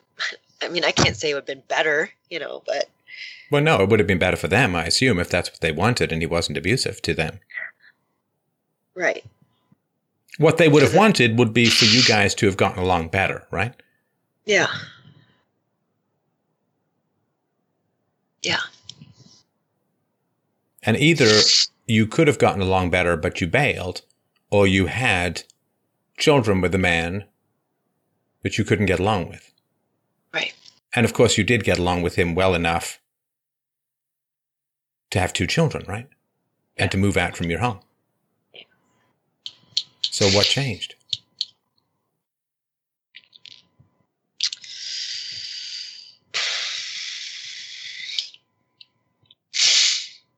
I mean, besides, I just feel like it was, uh, I was very young and I felt like I was growing and changing and understanding things that he was just stuck in that same 17 year old mindset. I couldn't have a conversation with him. It, it I don't, Could you have a conversation with him before the second child or no? his kind of conversation, sure. Well, what's that? I don't know. He would say things that just made me question his thinking. Like, um, I mean, I- he's, re- I don't, he's really dumb. And Well, but he was interesting enough I to be with for five years I guess. and to have two really. two babies with, right? So he wasn't that. I mean, if he was that dumb and boring, you wouldn't have been with him for half a decade, right? I mean, what do you say to young ladies who are in relationships with men who are very controlling? Ah, you haven't mentioned the controlling thing. So I said he wasn't very nice to me, but Yeah, yeah. no, I'm, I'm not accusing you sometimes. with holding. I just want to make sure I understand what you mean by controlling and how it showed up. um, when we first got together, uh, like I said, it was a very self-destructive time in my life. He was very. Um, he would isolate me from my friends. He isolated me from my that? mom because he would get mad at me if I wanted to hang out with my friends instead of hanging out with him, and he didn't want to hang out with my friends, so I had to choose Lena, between. I'm trying to get you to. I'm sorry to interrupt you again. But I'm I'm trying to Yeah, get you okay. to use some self ownership language. It's No, no, that's because you need because you want to transfer this self ownership to your daughter, right? Right. Okay. So you say he isolated me from my friends. And then you say, well, he would get mad at me if I'd want to see my friends. That is not him isolating you from your friends. okay, Isolating you from your friends is kidnapping you and locking you in some kind of Shrek tower, right? right? Beyond the reach of the law in some magical way, right? Yeah. So he would get mad when you'd see your friends. You 100% make the choice then to conform to his anger and ditch your friends. Yes, And, And this I'll is why this is why I need you to get because when you listen back to this, as I hope people always do, right. Yeah.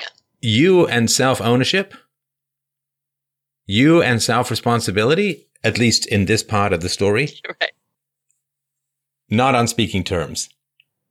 Okay. It's like you divorced self ownership Right. at some point in your life and ended up with this mess. And and Sure. are still using that language Sure. to excuse your own choices. He you know, so you say he's controlling, it's like, no, no, no. He would get mad when you wouldn't do what he wanted, but you chose to stay. Yeah. You chose to conform. You chose to obey.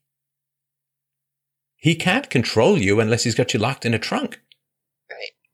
So you made the choice to submit to his preferences. Yes. You made the choice to empower his anger. You made the choice to give him two children. And then you say he did stuff to you.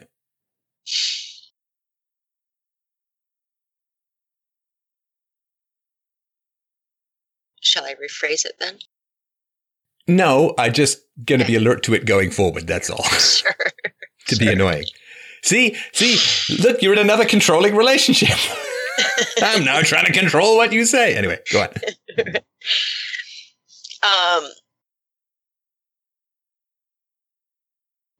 so, should I continue with him isolating me from my friends and Yes, family? please do. Okay. So, and I'll tell you one thing too is in the beginning, I liked it because I felt like um, very important. Sure, someone wants to control you. They really care. Well, he was he was like very concerned because I was talking to one of his friends, and he took me aside and um, said that he didn't want me talking to that friend because I, I was going to sleep with his friend apparently. Oh, so he was I, jealous. Yeah. Because nothing spells alpha like sexual jealousy. right. I guess so. Oh man.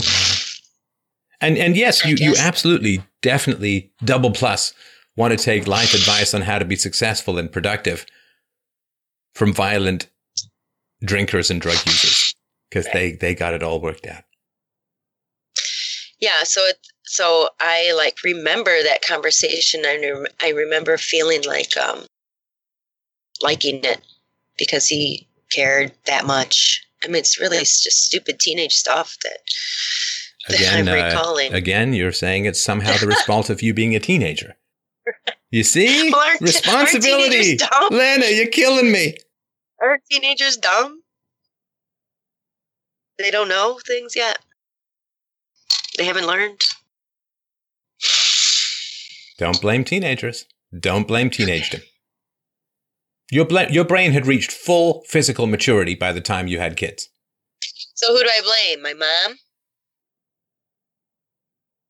Blame and respond like blame is the coward's words for responsibility.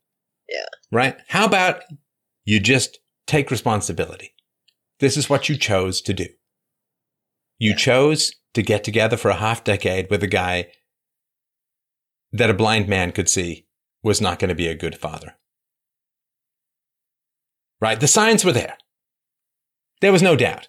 Violent, drug abusing, alcohol abusing. Come on. This is not brain surgery. This isn't like, well, he got a railway spike through the head and just mysteriously changed. I mean, this is continual behavior. You wanted the security of the relationship more than you wanted independence and responsibility. And are you telling me that there were no nice guys around who might want to date you? Not one. Plenty. Plenty. Plenty. Plenty of nice guys. Because you know that nice guys are out there with their head in their hands saying, that Lena, she's cute, she's smart, she's funny. Why is she dating this guy? Yeah. You know, you basically poking some diamond hard, painful nipples into their sensitive spots. Because it's just like, right. why? You could have dated nice guys. Right. But you didn't. No. And you can't put any responsibility on your daughter, who's 17, if you don't take any responsibility for what you did at 17. Because she can just say, Hey, mom, yours told me teenagers are dumb, so don't expect me to be smart. Teenagers don't know what they're doing. Don't expect them to be smart. Well, he told me that he wanted me to do stuff, and you said, well, men are controlling, so I'm just going to let him control me because that's what you said. You men are controlling. You have no choice. Yeah. This is how the virus of irresponsibility spreads. You give yourself excuses. You give your children permission.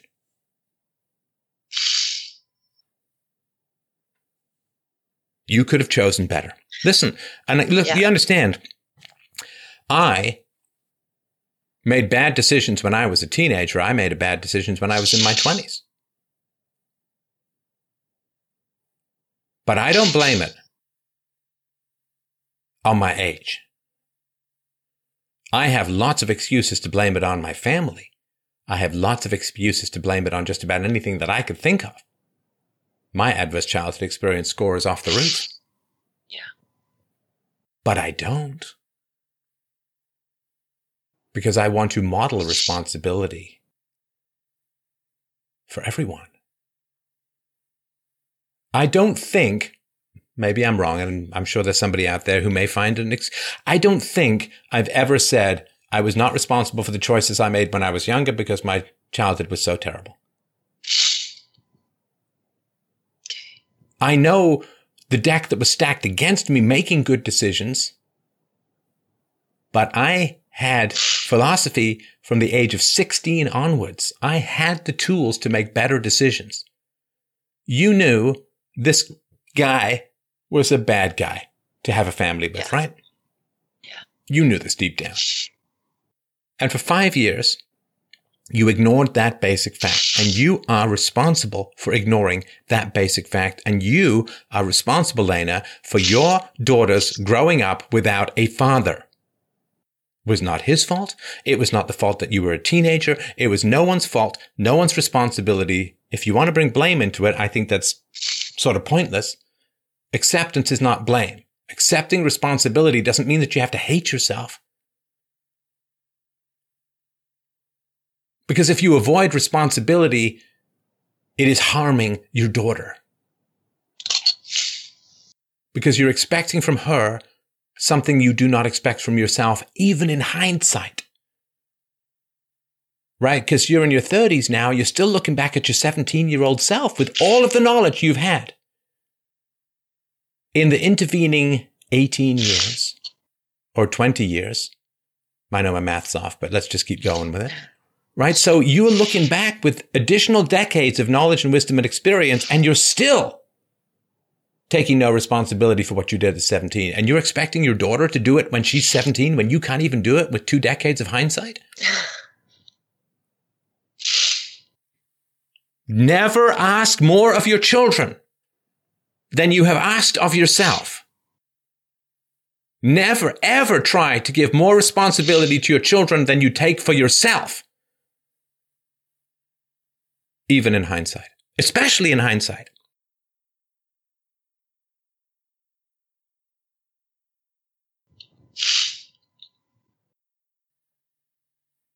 The problem is not with her. And that's great news, Yeah. right? Yeah. Because if the problem was with her, you'd be largely helpless. Yeah. But if the problem was with you, you get to feel bad and you get to feel great. You get to feel guilt and you get to feel empowered because those two things are the same thing. Everybody wants to be empowered. Nobody wants to feel bad. Right. Me too. I understand. I'm right down there with you. I'm not lobbing this down from some ivory tower of perfect behavior. I'm right. I'm right down in there with you. This is not coming from any superiority.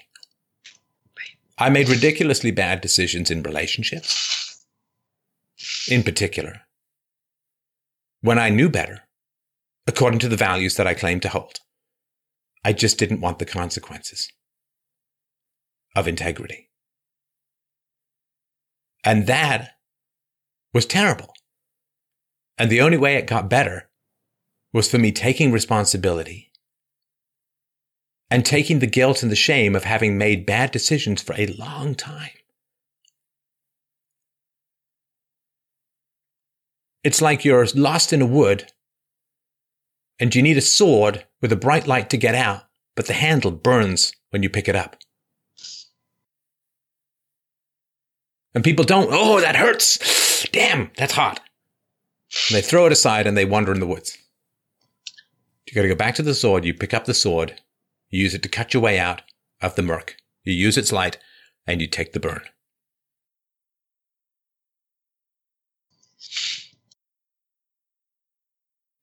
And your language, Lena, is of a done unto person. Things have been done unto you. It's the responsibility of your ex husband, of your youth, of your environment, of your circumstances. But it was you. Because this was not subtle dysfunction that you were facing. Now, don't get me wrong. I could talk about your mom and her three marriages. I could Sure. talk about all of that kind of stuff, for sure. But here's the problem. If you talk about your mom being the cause of your problems, what is your daughter going to internalize? And I'm the cause of her problems. it's you, baby. It's you. And you're going to just give her another excuse. It has to stop with you. The buck has to stop with you. Full 150% responsibility.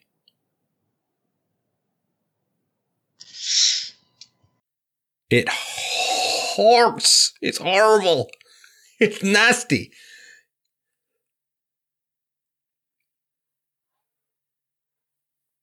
And I know that for women, shame and guilt and so on can feel overwhelming, right? Like if you look back and you say, okay, what if it was all of my responsibility, all of my doing?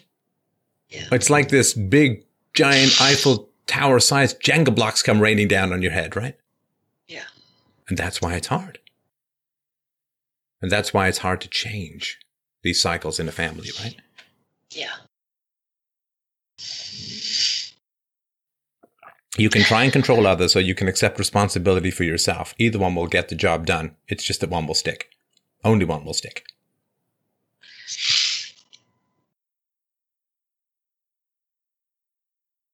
Okay.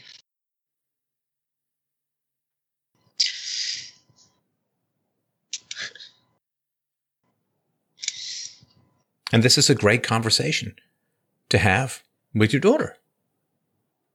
Can have a listen to this if you want, or you can just talk about it. And you can ask her, do you think mommy has ever described her past without taking responsibility? Do you think mommy has Right. ever had a sort of tiny little habit of blaming others for her own choices? Sure. E- ever happen?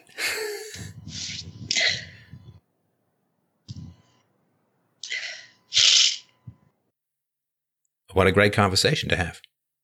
What is the responsibility of a 17 year old? It's a great question. I don't know the answer. It's, it, it changes in various circumstances with various people. I don't know what the answer is. But if she's responsible, then so will you. Yeah. And you cannot ask your children to carry what you won't pick up. Well, you can, but it won't work. Yeah. Does that help? I think so. You all right? I think.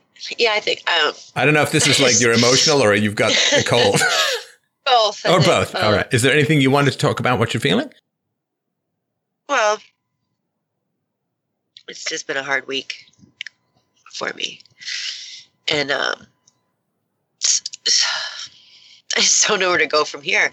I guess.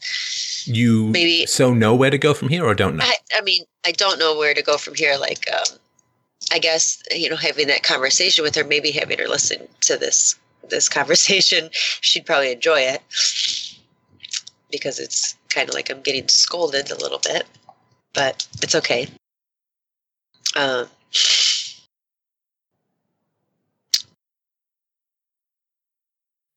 I mean, that's where I'll. That's that's I guess where I'll go from here. don't try and have the show do the work because then you're putting responsibility on me or the show rather than or this conversation, right? no, that gives me a good perspective on how I've been um, phrasing things or thinking of things in Right. that way. And and there is, you know, there is a an immediate reduction of discomfort to absolve oneself of, of responsibility. But it comes at the cost of the future and it comes at the cost of your kids. To some degree. I mean, I'm you know, a monster, you've not raised terrible kids or anything like that, but uh, I mean, what it comes down to is me, like, let me just verbalize, check with you and verbalize if this what it comes down to is instead of saying, um, you know, making excuses for what other people have done, um, is it really just me saying I made a bad choice? I made a bad choice. It was my choice to do this. It was a bad choice. I mean, No, because you have to address her like experience of 17 years of you not taking as much responsibility as you should. Don't change course with the kids without saying explicitly that you're changing course. And listening to them talk about what they've imbibed from your previous incarnation, right? can can you say that again? Or Yeah, that's not a good way to put it. So, if you're now going to change your language from I was helpless and done unto to I'm now owning and accepting responsibility, that's great. But, but you have to take responsibility for the fact that you didn't take responsibility with regards to your life, with regards to your daughter for 17 years. Okay. So that can't just vanish. Now I'm taking responsibility, but you have to take responsibility for the fact that you didn't. I'm generalizing, but you know what I mean. Not 100%, but you know, that you didn't take responsibility with your, with regards to your daughter for like 17 years you have to take responsibility for that and its effects on your daughter. You know, like the analogy would be if you'd been an alcoholic, which I'm not saying is equivalent, right? But if you'd been an alcoholic, I'm not drinking anymore. Topic's closed. Right. right. no, no, no. Topic has just begun to open.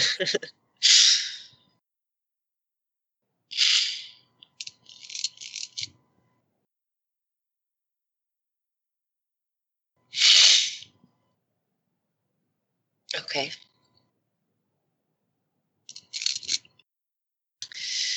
Well, that can be a start, and I can see how it goes. You know. I can see how it goes. oh boy, this demon is tough to dig out, Lena. He really, really is. I can see how it goes.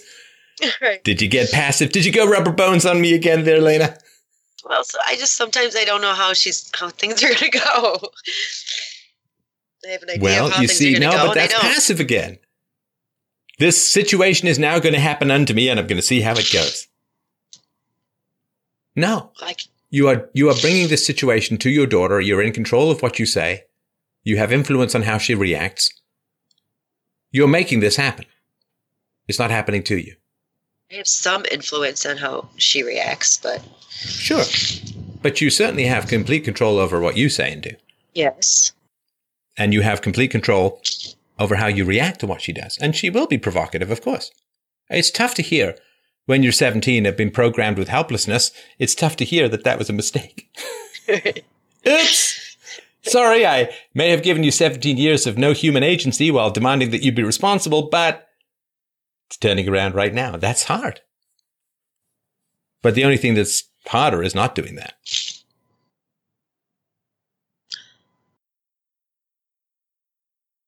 Because if she doesn't have agency, just as you didn't have agency, some strong willed jerk's going to come and order her around, right?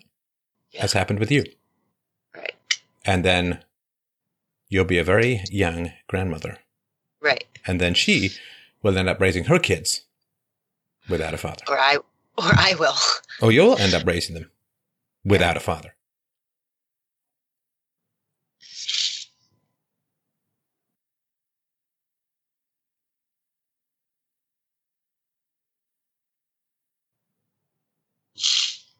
Because you complain about the controlling boyfriend that you chose, both to date and to stay with, right? And to have kids with. And to have kids with. Your daughter did not even choose you as a mother, Right. right? She had no choice in the matter. You're complaining and having no agency with regards to a boyfriend you completely invited into your life and chose to stay with every minute of every day for half a decade and chose to have two children with.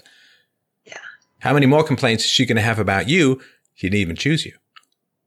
Right. And owning up to one's foibles as a parent is very, very important. We need to have the capacity to have our children criticize us.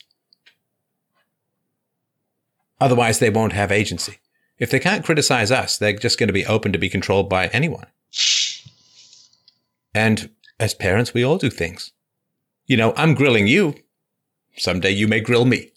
and my weakness as a parent will come up.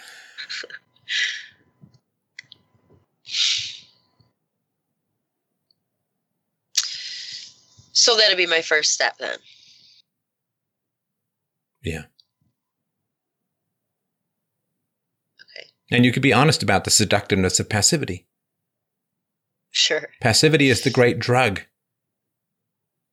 that heals all and destroys all.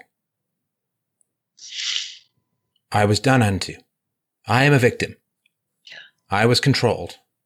I was bullied. Or sometimes well, he was just sexy and I had no, cho- like whatever, right? Not in this case, apparently.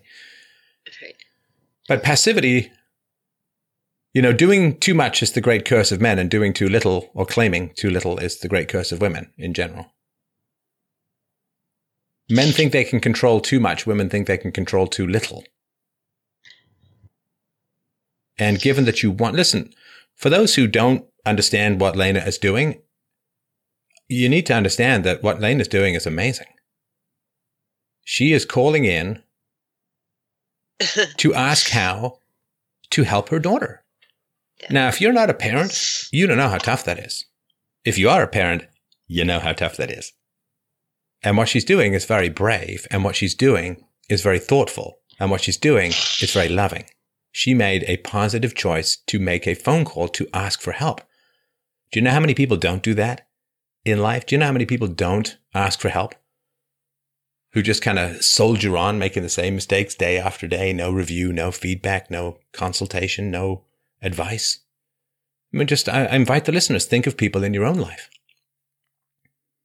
Think of people in your own life. How many of them you know they're making mistakes. You know that they could do better, but they never inquire, ask for help. And if you bring up that they could do better, what do they do?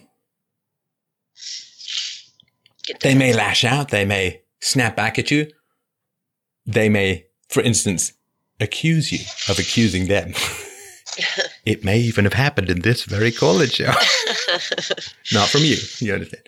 Right right? So the fact that she's calling in, this is like a very positive, and this is why I know you're ready for responsibility because this was a very responsible thing to do, in my opinion. You you you made a positive action to ask for help. Beautiful.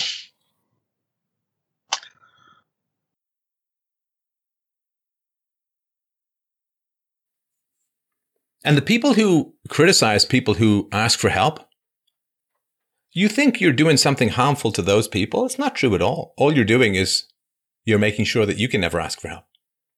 You know, Lena's calling up and being vulnerable and talking to people, um, to me, and, and knowing that people will. This is a vulnerable thing to do. It's a brave thing to do. It's a courageous thing to do. And you, oh, uh, it's like, well, all you're doing is meaning that you're never going to do it, and now you're going to be flying blind.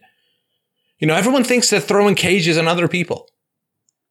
Everyone thinks, oh, I got this, and I tortured this person with negative heart, right? Like the price of sex video that went out recently. People criticizing the callers. You think it's a torture chamber. Anybody can leave at any time except you.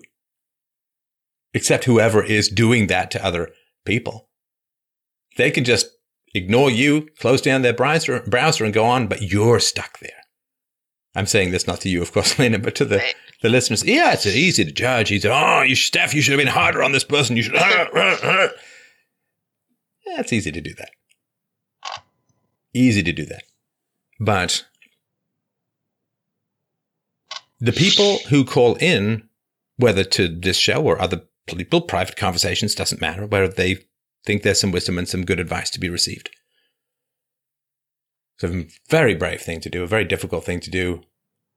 And of course, if you've listened to the show for any length of time, you know that there are a hell of a lot of people who call in for help and don't take it. Yeah. Even when they can't prove me wrong. So I just wanted to express my intense admiration for that supreme act of self ownership and responsibility sure. of just even making the call. I mean, it's a bit nerve wracking, right? It is. Right. Especially when I'm so vicious. Hard. Right.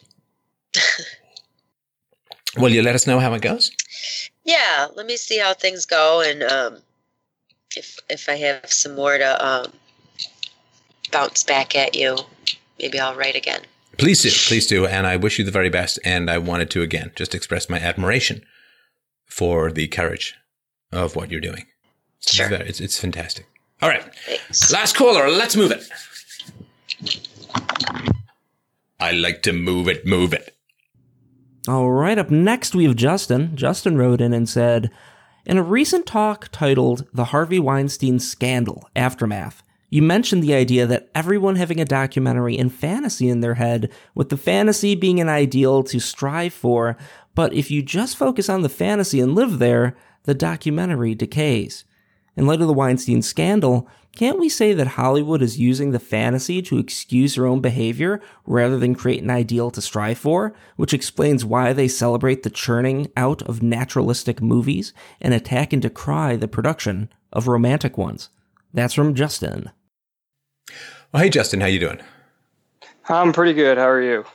Um, well, I'm glad you liked. I was very pleased with that analogy, and people should listen to that. It's a shame it kind of dropped its way into a current events thing, but inspiration hit, and I wanted to get the idea out. So I will say this: that the lion that dresses up as a zebra is not doing it so because it loves zebras and just wants to be like them, right? Why does the lion dress up as the zebra if it can? Because it wants to eat the zebras. That's right. It's called camouflage. Yes. And so when so so much of what Hollywood does is sadism. Sadism, pure and simple. You know, the the, the Hollywood sign up on the hills should just be we knew everything.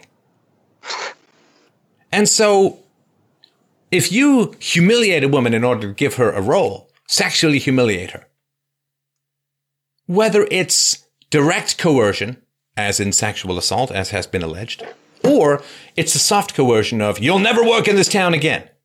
Take someone's greatest dream, greatest hope, greatest ambition, set fire to it right in front of them. That's an incredibly sadistic act. Should it be illegal? Well, I don't think so because it's ostracism and so on, but telling the truth about what happened shouldn't be illegal either.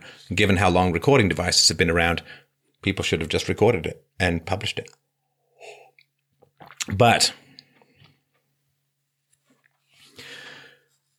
if you create these movies where women are powerful and heroic, brave, strong, invulnerable, empowered, and you know that you sexually assaulted a woman to give her that role, that's a special kind of sadism, right? I'm going to humiliate you so that you can portray yourself as powerful. That is a mind frack of Old Testament biblical proportions. And that's an insult to the Old Testament, by the way. I apologize. And so I would say that they use the fantasy as camouflage, as a cover. Well, we empower women, we show women being empowered. That's a way of making it harder to believe that they could prey upon women. It's camouflage. Their ideal of women who can beat up men, women who are, you know, Jennifer Garner in Alias, just roundhouse kickboxing crap and this sort of stuff, right? If women have sold themselves, I'm not talking about Jennifer Garner in particular, but if women have sold themselves sexually, then they can't even stand up to one hairy faced troll like producer but then you put them in movies and television shows where they kick butt an endless stream of guys. It's a special kind of humiliation and a special kind of camouflage. Because you portray women as so strong when they're so fragile, when they're so breakable, that they will surrender their sexuality for ambition, that they will screw repulsive guys for fame and money. Some. So, no, it's a form of camouflage. You see this with the male feminists. A lot of them coming out as the sexual abusers and sexual assault, sexual harassment. Joss, Joss Whedon, Whedon, guy who wrote Buffy. Oh, strong female leads. Well, he writes a strong female lead because if he writes for women, he gets to audition more women. it's not because he thinks women are great. It's because he thinks they're sexy. It's not because he wants to empower women. It's because he wants access to women. If I write lots of female leads, I get to audition a lot of women. it's not feminism, it's predation. Now, he's affairs and stuff and non consensual, I don't think seems to be part of that equation, but it's kind of camouflage. And it's a form of additional sadism. So I don't think that um, Hollywood's ideal obviously it doesn't have anything to do with celebrating women. Because some of these women obviously are artistic concubines. And this goes back forever. Shirley Temple wrote about a guy who exposed himself to her when she was 11. Judy Garland, Marilyn Monroe. Lots of people have talked about it. It goes back a long way. This vicious orc source of predatory artistic power has been a central sixth stream running through the culture since Hollywood was created. And before that, it was the theater. There's a reason why acting was considered a contemptible profession in most cultures. The old saying that actors are people too lazy to be prostitutes. And there's a reason why in Shakespeare's day you didn't have women on stage. You had boys, and God knows what happened to them. You had boys who played the female parts. Wherever you get this kind of power imbalance combined with this amoralism, you're going to get these kinds of outcomes. And it is horrible what happened. It is a huge and unexpected win in the culture war that it has come out. Because the radiating effects of this, Justin, are astonishing how far they're going to go. Nobody has moral credibility in Hollywood anymore. Nobody. Because either you were part of it, you knew, you were willfully blind, or you're too stupid to breathe. None of those categories spell moral authority. Obviously, if you were part of it, you're a scumbag. If you knew about it but didn't say anything, you're a scumbag. If you claim not to know about it, well, I guess the Oscar next year is going to go for the most convincing denial of an obvious fact. Then you're not believable. And if you genuinely didn't know about it, then you're not successful at all. Because at that 2013 Oscars, when Seth MacFarlane made the joke that the five actresses no longer had to pretend to be attracted to Harvey Weinstein, the entire room gained a wonderful glow of moral responsibility. Because they're all like, that's funny. So, which means they knew. They knew he had a casting couch. They knew that he was trading roles for sexual favors. They knew. Because otherwise they'd be like, I don't get, I don't get that joke at all. And they'd be like, what? That's a thing? Why? That's terrible. We've got to deal with this. We've got to shine the light in these dark places. But, you know, the people who let Woody Allen continue working, the people who gave a standing ovation and an Oscar to child vaginal and anal rapist Roman Polanski, well, that's not where your moral center is going to come from, my friends. So, and, and, and Disney bought the Weinstein Company. Bought it. Run it. Managed it. Oh, Peter Thiel, the guy who funded the Gawker lawsuit, is now funding people who want to sue. Oh, by God, the shit that is going to come out is going to be absolutely astonishing. It's going to go deep, it's going to go wide. And it spills over into the media as well, of course. If you look at the companies, the media companies, the television stations, the newspapers who knew, who had reporters begging to run the story and shut it down. Oh, shut it down that's going to haunt them because of the alternative media. This stuff goes into the memory hole, and they're constantly trying to stuff this into the memory hole because there's a lot about this story called stuffing into holes. They're going to stuff it into the memory hole. And do you know what's going to happen? They're going to throw these bodies in the swamp, hoping the alligators of time are going to eat them up and shit them out into unrecognizable lumps. You know what happens? Brave souls in the alternative media, we're going to go in, bring back the bodies, hold them up, and say, Sorry, that's not what you're putting them. We're going to hold them up. Hold them up. Hold them up. See this body, see this body, see this person, see this person. The Directors Guild kicked out Weinstein. Hasn't kicked out Polanski. Hasn't kicked out Woody Allen, I don't think. Where are their standards? Now they're going to put a task force together to investigate these nefarious. Come on. It's such sick, pathetic theater. This means they're done. Done. No more windbaggery, pompous moral lectures from these people. None. They may be able to do it with a straight face because they're empty headed, soulless automatons of imitation, but nobody will believe them. Michael Moore. Working on a movie with Weinstein says Weinstein's a great person to do business with.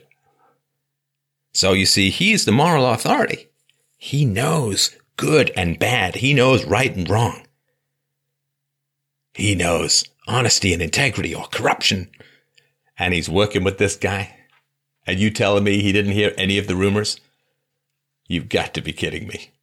It's ridiculous. Of course he knew. Of course he knew. They all knew. And all these people now talk about the bullshit courage that comes too late. It's not even courage at all. If you're not naming people, I don't care. Something happened to me. Well, I'm not going to say anything. Like, I'm sorry it happened to you, but you had a long time to come forward. Molly Ringwald says it happened to her. Reese Witherspoon says it happened to her. All these people going back decades. Where is your compassion? Where is your empathy? Where is your concern for those who came after you? By staying silent, you enabled the serial sexual abuse and predation upon the young girls that you were once upon a time.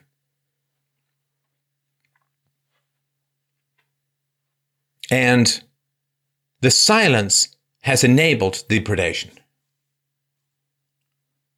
People say, ah, oh, well, you know. Now, I understand. Listen, it's complicated. So these women who are saying they're going back, what is Reese Witherspoon? She's like in her early 40s. She's talking about stuff that happened when she was 16. It's a long time ago. Probably statute of limitations is long past. So if she says anything, she can't prove it, and she's going to get sued. Well, if you came by the money dishonestly, maybe you can spend it more honestly.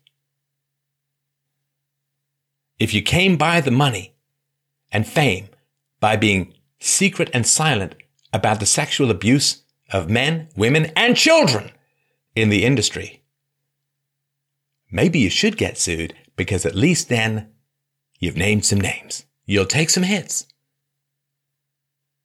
But if the money was accrued through corrupt and dishonest means of enabling serial sexual abusers and accused rapists, and I'm sure to God about to come the pedophiles, maybe you should give up some of that money in return for exposing some of these people. Maybe. Maybe. Movie stars they have a lot of sympathy. They have a lot of love. They can sell a lot of magazines. You really want to be suing Reese, Reese Witherspoon? Having her crying on the stand in front of a jury who's seen her movies? I don't know why people don't know the power that they have. Don't know. Guess it doesn't matter how much money and power and fame and beauty and talent you have. Maybe you never get out of that horrible situation of ungodly compromise. Maybe you never escape that room with the sweaty, lumpy, middle aged man groping and grabbing at you and your youthful perfection. Maybe you can get all the statues and fame and money, but you never get out of that darkening room of hideous self compromise. I say this because I was offered artistic opportunities, maybe even success in return for sexual favors. Wasn't even tempting. If you want something that bad, it is painting a target on you.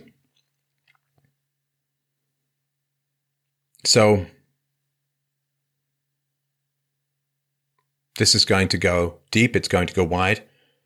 I hope it unearths the oft talked of pedophiles that are operating within Hollywood, within the entertainment industry, within the music industry, within the dance industry, within the theater industry, and other places as well. So, maybe, just maybe as well, we'll understand why these people feared and hated and loathed even the possibility of a Donald Trump presidency. Maybe we will finally understand why they opposed this light going on to see the roaches that are. This is massive implications. That's why I did so many stories on it. That's why I'm talking about it now. There's massive implications for the world and not just America. I mean, this is a worldwide phenomenon, this um, Hollywood culture. It may, in fact, simply be a town, an industry of demons and their handlers, of devils and their enablers, which are just two different kinds of devils. And if that ends, a great, grim, vicious, and evil force will have been dispelled from the world. The ring will have gone into the fire, and the great cinematic eye will have fallen to be replaced with something far healthier and far better for the world. We can but hope. What do you think? What do you think? I agree with everything you're saying. Uh, I hadn't quite thought of the angle of the camouflage, but I even agree with that. But what specifically appeals to me about what you said is when you're talking about never being able to escape that self compromise, and then you're talking about Hollywood culture being far reaching and the you know the eye of Sauron uh, falling down. Because what I was specifically driving at with my question was not just the way they're using art as camouflage, but also the effects on their psychologies of living this way that necessitates that they make a certain kind of art. And what I'm talking about is like when you look at the Oscars and you look at the Golden Globes or any of these other award shows, and you look at the critics and what they celebrate. They all celebrate these pieces of art, and you know this actually fits well with the last caller. These pieces of art that blame the external world and see the hero as a victim of societal forces, and you know that obviously then seeps into the culture at large because that's those are the movies people are saying. That's the messages they're receiving since they're children.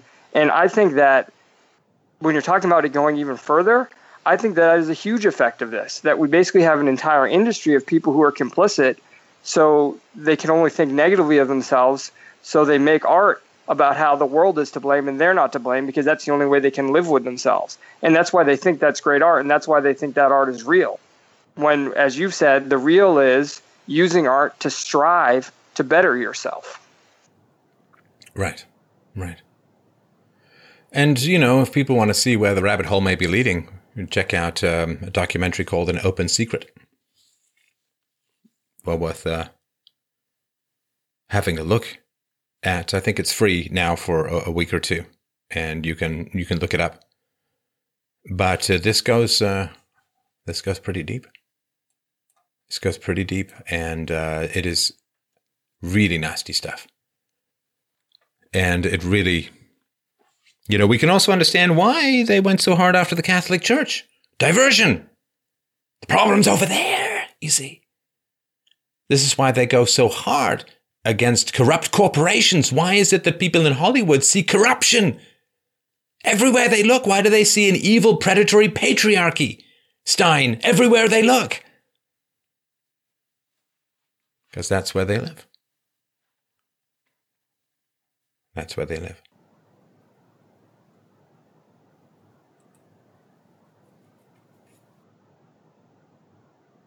Yeah, I mean, it's basic projection, and that's the way I see it. I mean, I live out in California, I grew up on the East Coast, and moving out here uh, was the first time where I was like, wow, that's why they really write about these things, right? Right. That's why we have movies that's all about global warming is going to destroy the world, or we have these movies about where the rich go live in a place where they hole up and then the poor are all around them and they're all suffering and it's all dilapidated. I mean, that, that doesn't describe Los Angeles. I don't know what does.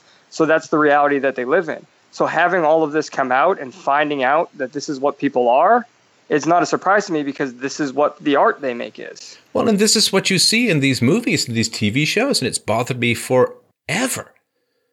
Which is what happens? Well, the characters meet, exchange a few words over drinks, and have sex up against the wall. The women are hypersexualized. They want it. They throw themselves at men. Well, of course, this is guilt. This is guilt at sexually exploiting women and saying, well, they want it. They're all sluts. They all they want is sex. Now that's an R, R selected thing too, a hypersexualization of women, but this um, everyone falling into bed, well, as uh, Ben Shapiro says it, treating sex as a handshake.